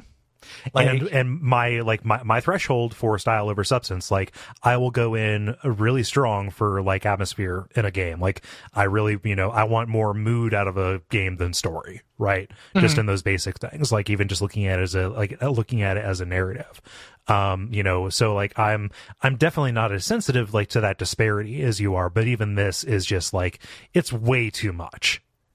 It's too far. There are places where, like, I will make the exception, right? Like, I mean, I guess, like, that's a really good example is that, like, my generally fond feelings towards Sanitarium. Mm-hmm. Like, Sanitarium is my clunkiness ceiling. Mm-hmm. Like, that's as clunky as I can handle it. Yeah. You know, but, like, we'll look at something like Deadly Premonition or Killer 7.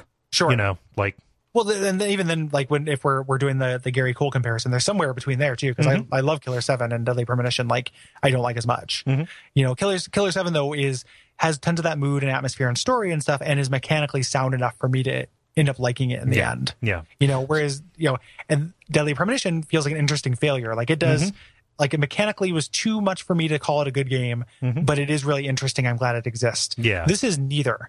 Like, and neither of those things are technical elements. Those are mood, right? Like, I'm talking about specifically... Oh, like definitely. I just want to make sure that it doesn't sound like we are, you know, at least I personally am not discounting the importance of mood in a game. Right? No, like, but I feel like this game fails on that level largely too. Like, maybe at the time it came out, you're judging on a curve. Like, action games didn't really do this. I could see it, but like, it's not even. I think that the reason why this has that reputation, or the reason why it was so well reviewed, is like a technical element. And like, I feel like, you know, again, if you, and I said this in the beginning of the episode, if you really lean into that, the best thing you're going to get is a relic. Like, you're going to get a little bit. You're going to get attention and some sequels and stuff, but your game is not going to look good in posterity, because if you do that, the neglect of like just real classic game design, like making things feel good in your hand, making movement and doing the verbs of your game feel good, you know, making puzzles make sense, making there be, you know, when the player does something well, like something should test the player's skill or knowledge. And when they succeed, something good should happen. And when they fail, something bad should happen that isn't actually that big of a deal, but feels like a bigger deal than it is. You know, like those are real solid basic fundamentals, and this just doesn't have the fundies, man. Yeah. I want the coach to like fucking Crystal Dynamics give me a lap. Like, so send them back to the farm league. They're not ready. Yeah, you're like I need like 10 shuttle runs before I'm gonna let you even try out for the PB league again. You know, I don't care how pretty you are. This is like the trope of like the, you know, hiring somebody at a job because they're super hot. You know. Yeah, like that's what this is. It's like in John Raffio and Tom Tom Havelford's like company where they hire the models just to sit there for like $50,000 a year. You know, that's what Soul Reaver is. Yeah. And like, yes, a model is nice to look at. Mm-hmm. You know, but like they weren't. You know, they were running the company on the ground. Anyway, so what? Let's tell me what actually happens. Okay, so what actually happens when you defeat Kane is he beats a retreat. Right. He flees through this stitch in time through this portal and you know, says like, hey, you know, go ahead and follow me. And Tony Jay says, if you do this, you're going to be beyond my influence. Right. Like, I cannot help you. Yes, because he's been very helpful so far, telling us the cardinal directions. And so Moebius shows up at this point, which for this game, you know, we don't have any attachment to Moebius. There's like one line of exposition when you're coming down in the hallway, or like, yes, this must be the lair of Moebius, who at one point did a thing. He's the timekeeper. Yes. So he welcomes you to your destiny. He says this thing where time is but a loop, a loose stitch in the universal cloth, a streamer might seize upon a chance, a fatal slip, and plunge the fate of planets into chaos. Bravo. Yep, which is very poetic and sounds kind of cool. Doesn't really add up to anything. And then it literally goes to be continued. Oh, shit, we ran out of money and time. Which, like, I just imagine, like, I played this game to completion as a kid. Mm-hmm. I don't remember being furious about it. Yeah. But I'm surprised I wasn't. Like, I didn't throw a fit. Like, I wasn't involved cheated. In the internet or anything. Yeah, I just, like, feel super cheated. Like, I didn't get a complete story from that. Because, like, again, when I keep bringing this up, and I apologize for dragging this out, but like, you know, I played this when I was young. I also played Blood Omen when I was young, and really liked Blood Omen. Mm-hmm. Like, I am you. If you're listening to this and you're thinking like, I am your Doc Mia. If you're listening to this and you're thinking like, oh man, this guy's an asshole. I really love this game. I loved it when I was young. So did I. Yep. Like, I really liked this when I was young. Yeah, I didn't beat it, but I played a whole hell of a lot of it on a rental. Like, mm-hmm. Yeah, it's, you know, I am you. It's not. I am not like, you know, there's no such thing as a podcasting ivory tower. Like it is under a bridge. It's like a slightly less damp place under a bridge. Like, it's like, it's pretty wet and you will get a fungus, but you won't get the deadly fungus that you get from literally living underwater. But Gary, we're taking a huge risk here by taking the stand. If we're wrong, they're going to take away all of our listeners and money. Yeah. It is. I came to this with an open mind and some positive feelings, mm-hmm. You know, and I just want to make that clear. I included it on the list because of positive feelings and because people had, you know, like, oh yeah, like this is totally a game you should cover eventually. And for 5 years, it has been on the list. Like, yeah, we should totally do that sometime. It felt appropriate for this poll, but yeah, it is. And it's something that, you know, I was talking about on Slack and I talked about on Twitter and stuff is that like, for these polls, like I want, this is the game that is like, this is going to make changes in the show. Like this is bad enough to where like I am now like, I'm going to dip into each game on the poll for about 45 minutes mm-hmm. and see if it's tolerable. Yeah. You're like, this made a good episode. I don't regret playing it. You know, I like, it did teach me new ways that games could be bad. It just took a lot out of me to do it. Like it was just, there were so many things that like, you know, Cole and I are both very aware of our deaths. Like to sit down and like, just kind of like, fall in the water and go back 5 minutes to try this jump again. I just like, I've never played a game before that made me feel life's too short too often. Yeah. I mean, it just goes back to this shit again, right? Like, you know, I'm kind of like you, I power through, like I've been trying my hardest to finish every game we do. Not that I wasn't before, but like, you know, there are stakes now and it is my duty to be able to talk about these, you know, for people who are tuning in. Mm-hmm. So yeah, it just like, it's just this shit again. Like you power through, you find the strength inside of you, but like you shouldn't be pushing the game. It should be pulling you. Yeah, 100%. Right. You know, and it is, this did not meet me halfway, 75% of the way, 90% of the way. You know, this met me portfolio. I was 99% there. And then the game was like, you like Tony Jay? That counts for like 1% of your experience, right? And I was like, yeah, I do like Tony Jay. Yeah. And then just, you know, and that's how it felt. Like, it is, I hope that, like, my hope with this episode is that, like, it doesn't sound like at any point we were just saying something is bad because it's bad. Mm-hmm. And we did a good job of articulating. Yeah. Some of the things are hard to articulate, like the way it like feels in your hands. The feel, definitely. Like, that's the closest that I got to be, like, to being like, this is just bad. But, like, it's, like, I hope that, like, the insubstantialness, the lack of a sound, the over-animatedness, like, all of that plays into it. Just none of the actions, you know, work. Yeah. Right? But no, I'm totally averse to just, like, coming in here and saying this is bad, like, because I want to be able to back it up. Here's the thing, right? And this is something that we do, and my point is, we do that on all of our shows. Like, we do that on Abject Suffering. Like, it is like we played, like, we said why the X-Men NES game was bad, right? You know, like, it's never enough for me as somebody who a consumer of media, or, you know, and to use a term with some level of aggrandization, like a critic, it is never enough for me to say something is just bad or good. Mm-hmm. Like, I never want to do that. And I never have. And even before I started doing this on the air or in any kind of publication, mm-hmm. I would get into discussions with my friends. Like, it was never like, hey, did you hear this new album? It's great. I'd be like, yeah, it's great. I really like how they did this and this. Yeah. And it's interesting. And then they would be like, oh, it's interesting how they did this. And then that's how I like to consume media. Well, yeah. Like, it's I'm a very active consumer. It's like, you want to be able to, like, cite something. Like, I'm a very example-driven guy. Like, if somebody says something to me, like, oh, give me an example. You know, like, just that is part of how I think. And, you know, there are some times where I come up with a lack of words and, like, oh, there's just something about this, something about the way this is put together that is aesthetically pleasing to me. And that I feel like that is probably the area where I let stuff off more. But I think that, you know, I hope that we didn't fail. Like, what is the opposite of a masterclass?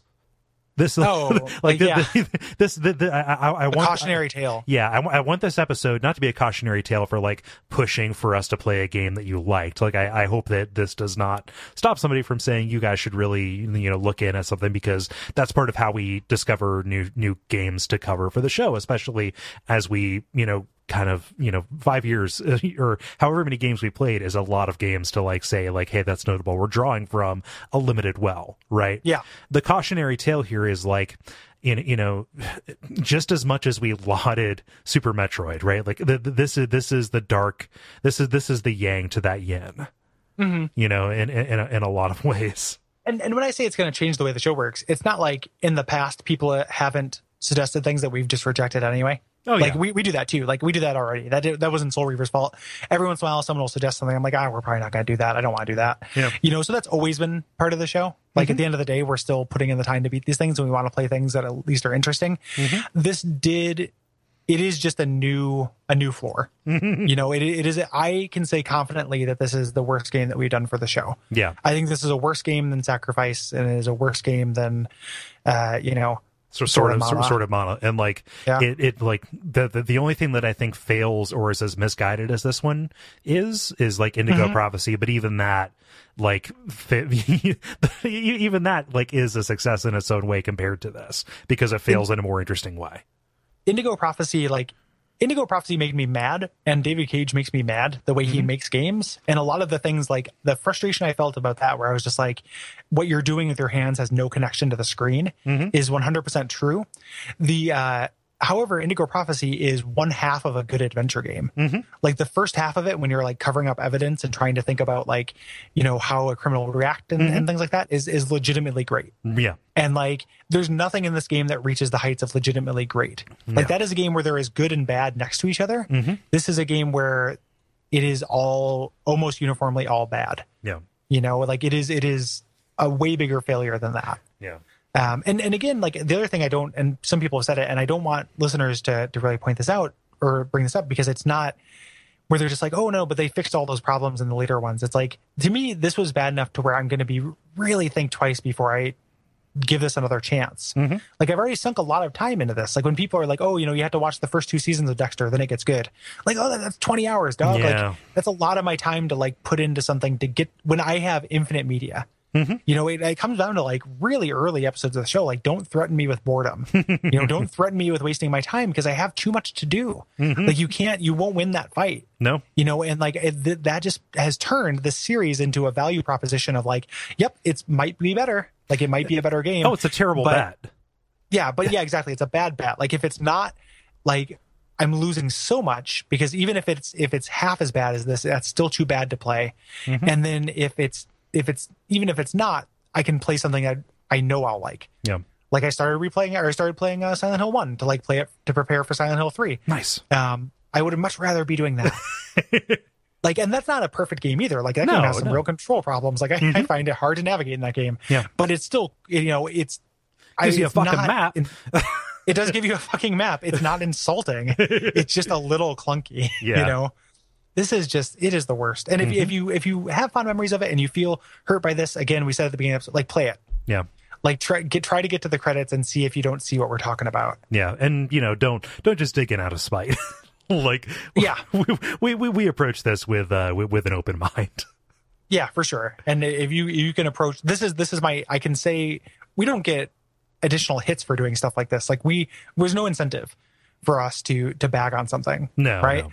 Like, it is, we don't get more money and we don't get more positive attention or anything like that to bag on something. This is not clickbait, right? You know, so this is my honest reaction to this thing that I used to like and that you maybe still like. Gary, we're apologizing again, but like, really, like, you know, I personally am very uncomfortable being negative. Like, well, I know that's not constructive, like, but then, you know, that is that, like, I don't want to make anybody upset, but like, it would be a huge failure if we came at this in a really mealy-mouthed kind of way. Like, we would be letting people down, I feel like. We are in a position to even, like, it would just, I'd be laying myself down. Like, I'd like being honest. Mm-hmm. You know, I am not as averse to being negative. What I don't want to do though is legitimately hurt anybody's feelings over video games. Yeah. Like, it is like this, in the end of the day, like, video games matter less than your feelings do. Mm-hmm. You know, so if this actually hurts your feelings, I do apologize for that. Like, that wasn't my intent. Yeah. You know, but it was an honest reaction. My problem is I conflate the two. I get it. Yeah. It's easy to do. What do we do next time, Cole? Well, Gary, next time... Soul Reaver 2? It's a series. Yep. We're clearing the schedule.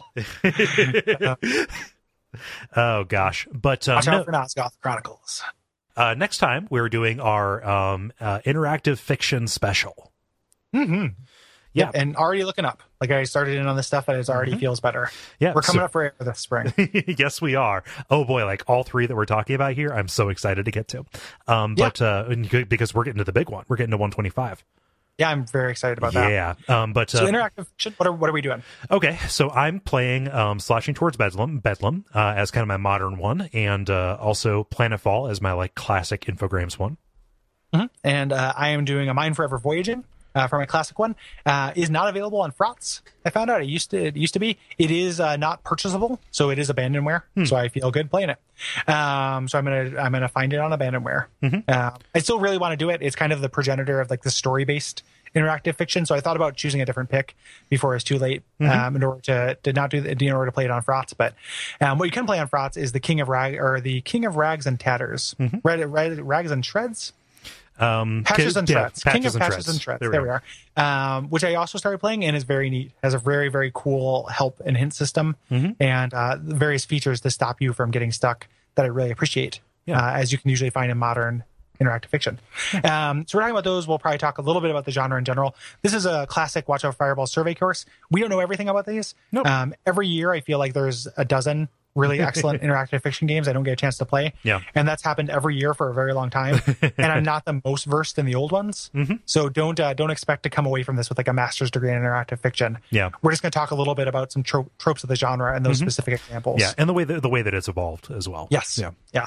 And then after that, we're doing Silent Hill 3, which I am ecstatic to play. Yeah. I'm in the mood for something spooky. Yeah. I'm really excited. Definitely really good. I would recommend playing Silent Hill 1 as well. It is a short commitment, and also I'm replaying it too, and it is just so spooky. Like Silent Hill 1 is legit one of the scariest games ever made. Yeah. It is. It's very good. Like when I was complaining about being clunky, those are all just like getting around. Yeah. Concerns. It is actually. It's very good. Mm-hmm. Yep. And then after that, we're doing 125. So we've kind of settled in on the numbers divisible, or you know, like the 25, 50, 75, 100 being like tentpole perfect games, because that happens about once a year. But we are doing two games for this, a complete series. We are covering Portal and Portal 2. And I could not be more excited to do this, Gary. Because yeah, Portal is a perfect game. I've thought it was a perfect game for the entirety of my time with it. Yep. And I love Portal 2 as well. Because Portal is so short, and just saying every individual room would be weird. Yep. So that's why we're covering two games in that space. But I'm really looking forward to explaining how I think those games use 3D space and use the room as a puzzle. Yeah. To good effect. Yeah. Because it would be easy to listen to us and say, these guys just don't like 3D. Exactly. And that's not the case. And, and you know, so I'm really excited about that, though, because I'm about due for a revisit anyway. Yeah. And those games like go down so smooth. Yeah, they do. Like it is like they're short. And it's not just that they're short, though. They're just like pleasurable top to bottom. Like I can. It's hard for me to express. And we'll talk about it in the episode. But like how impressed I was after I played Portal 1. Yeah.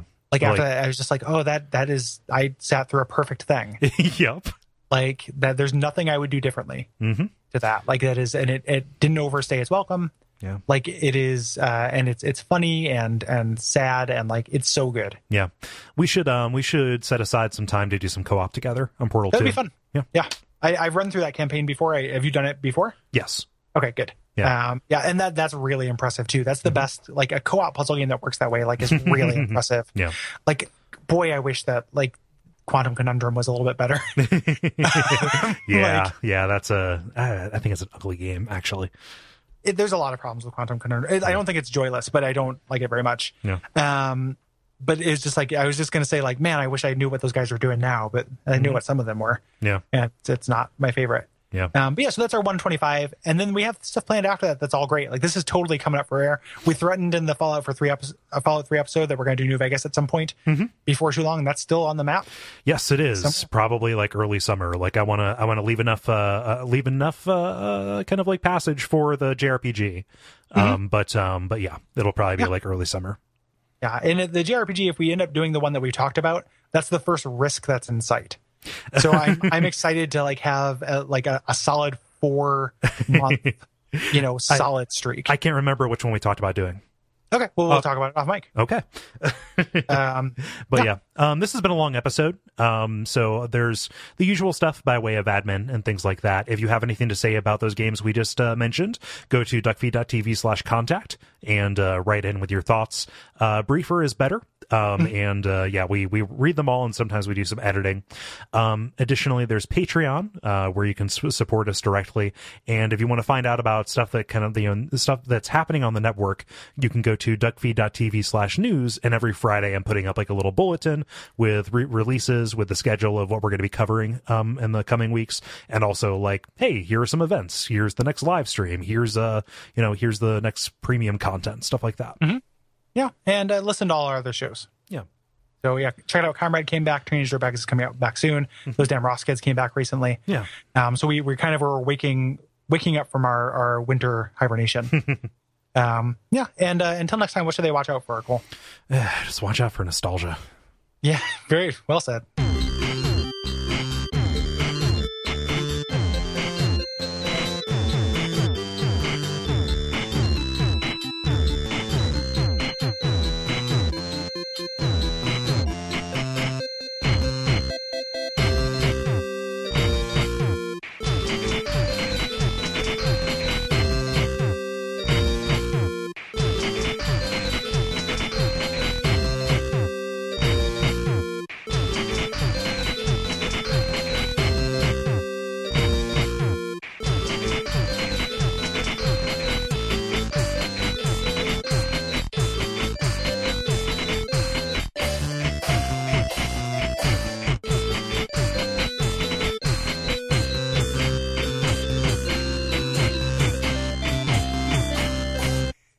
Just so you know, I got some soup just to do Foley for this. Oh, excellent! So like you provided enough for me to get the snorts and stuff.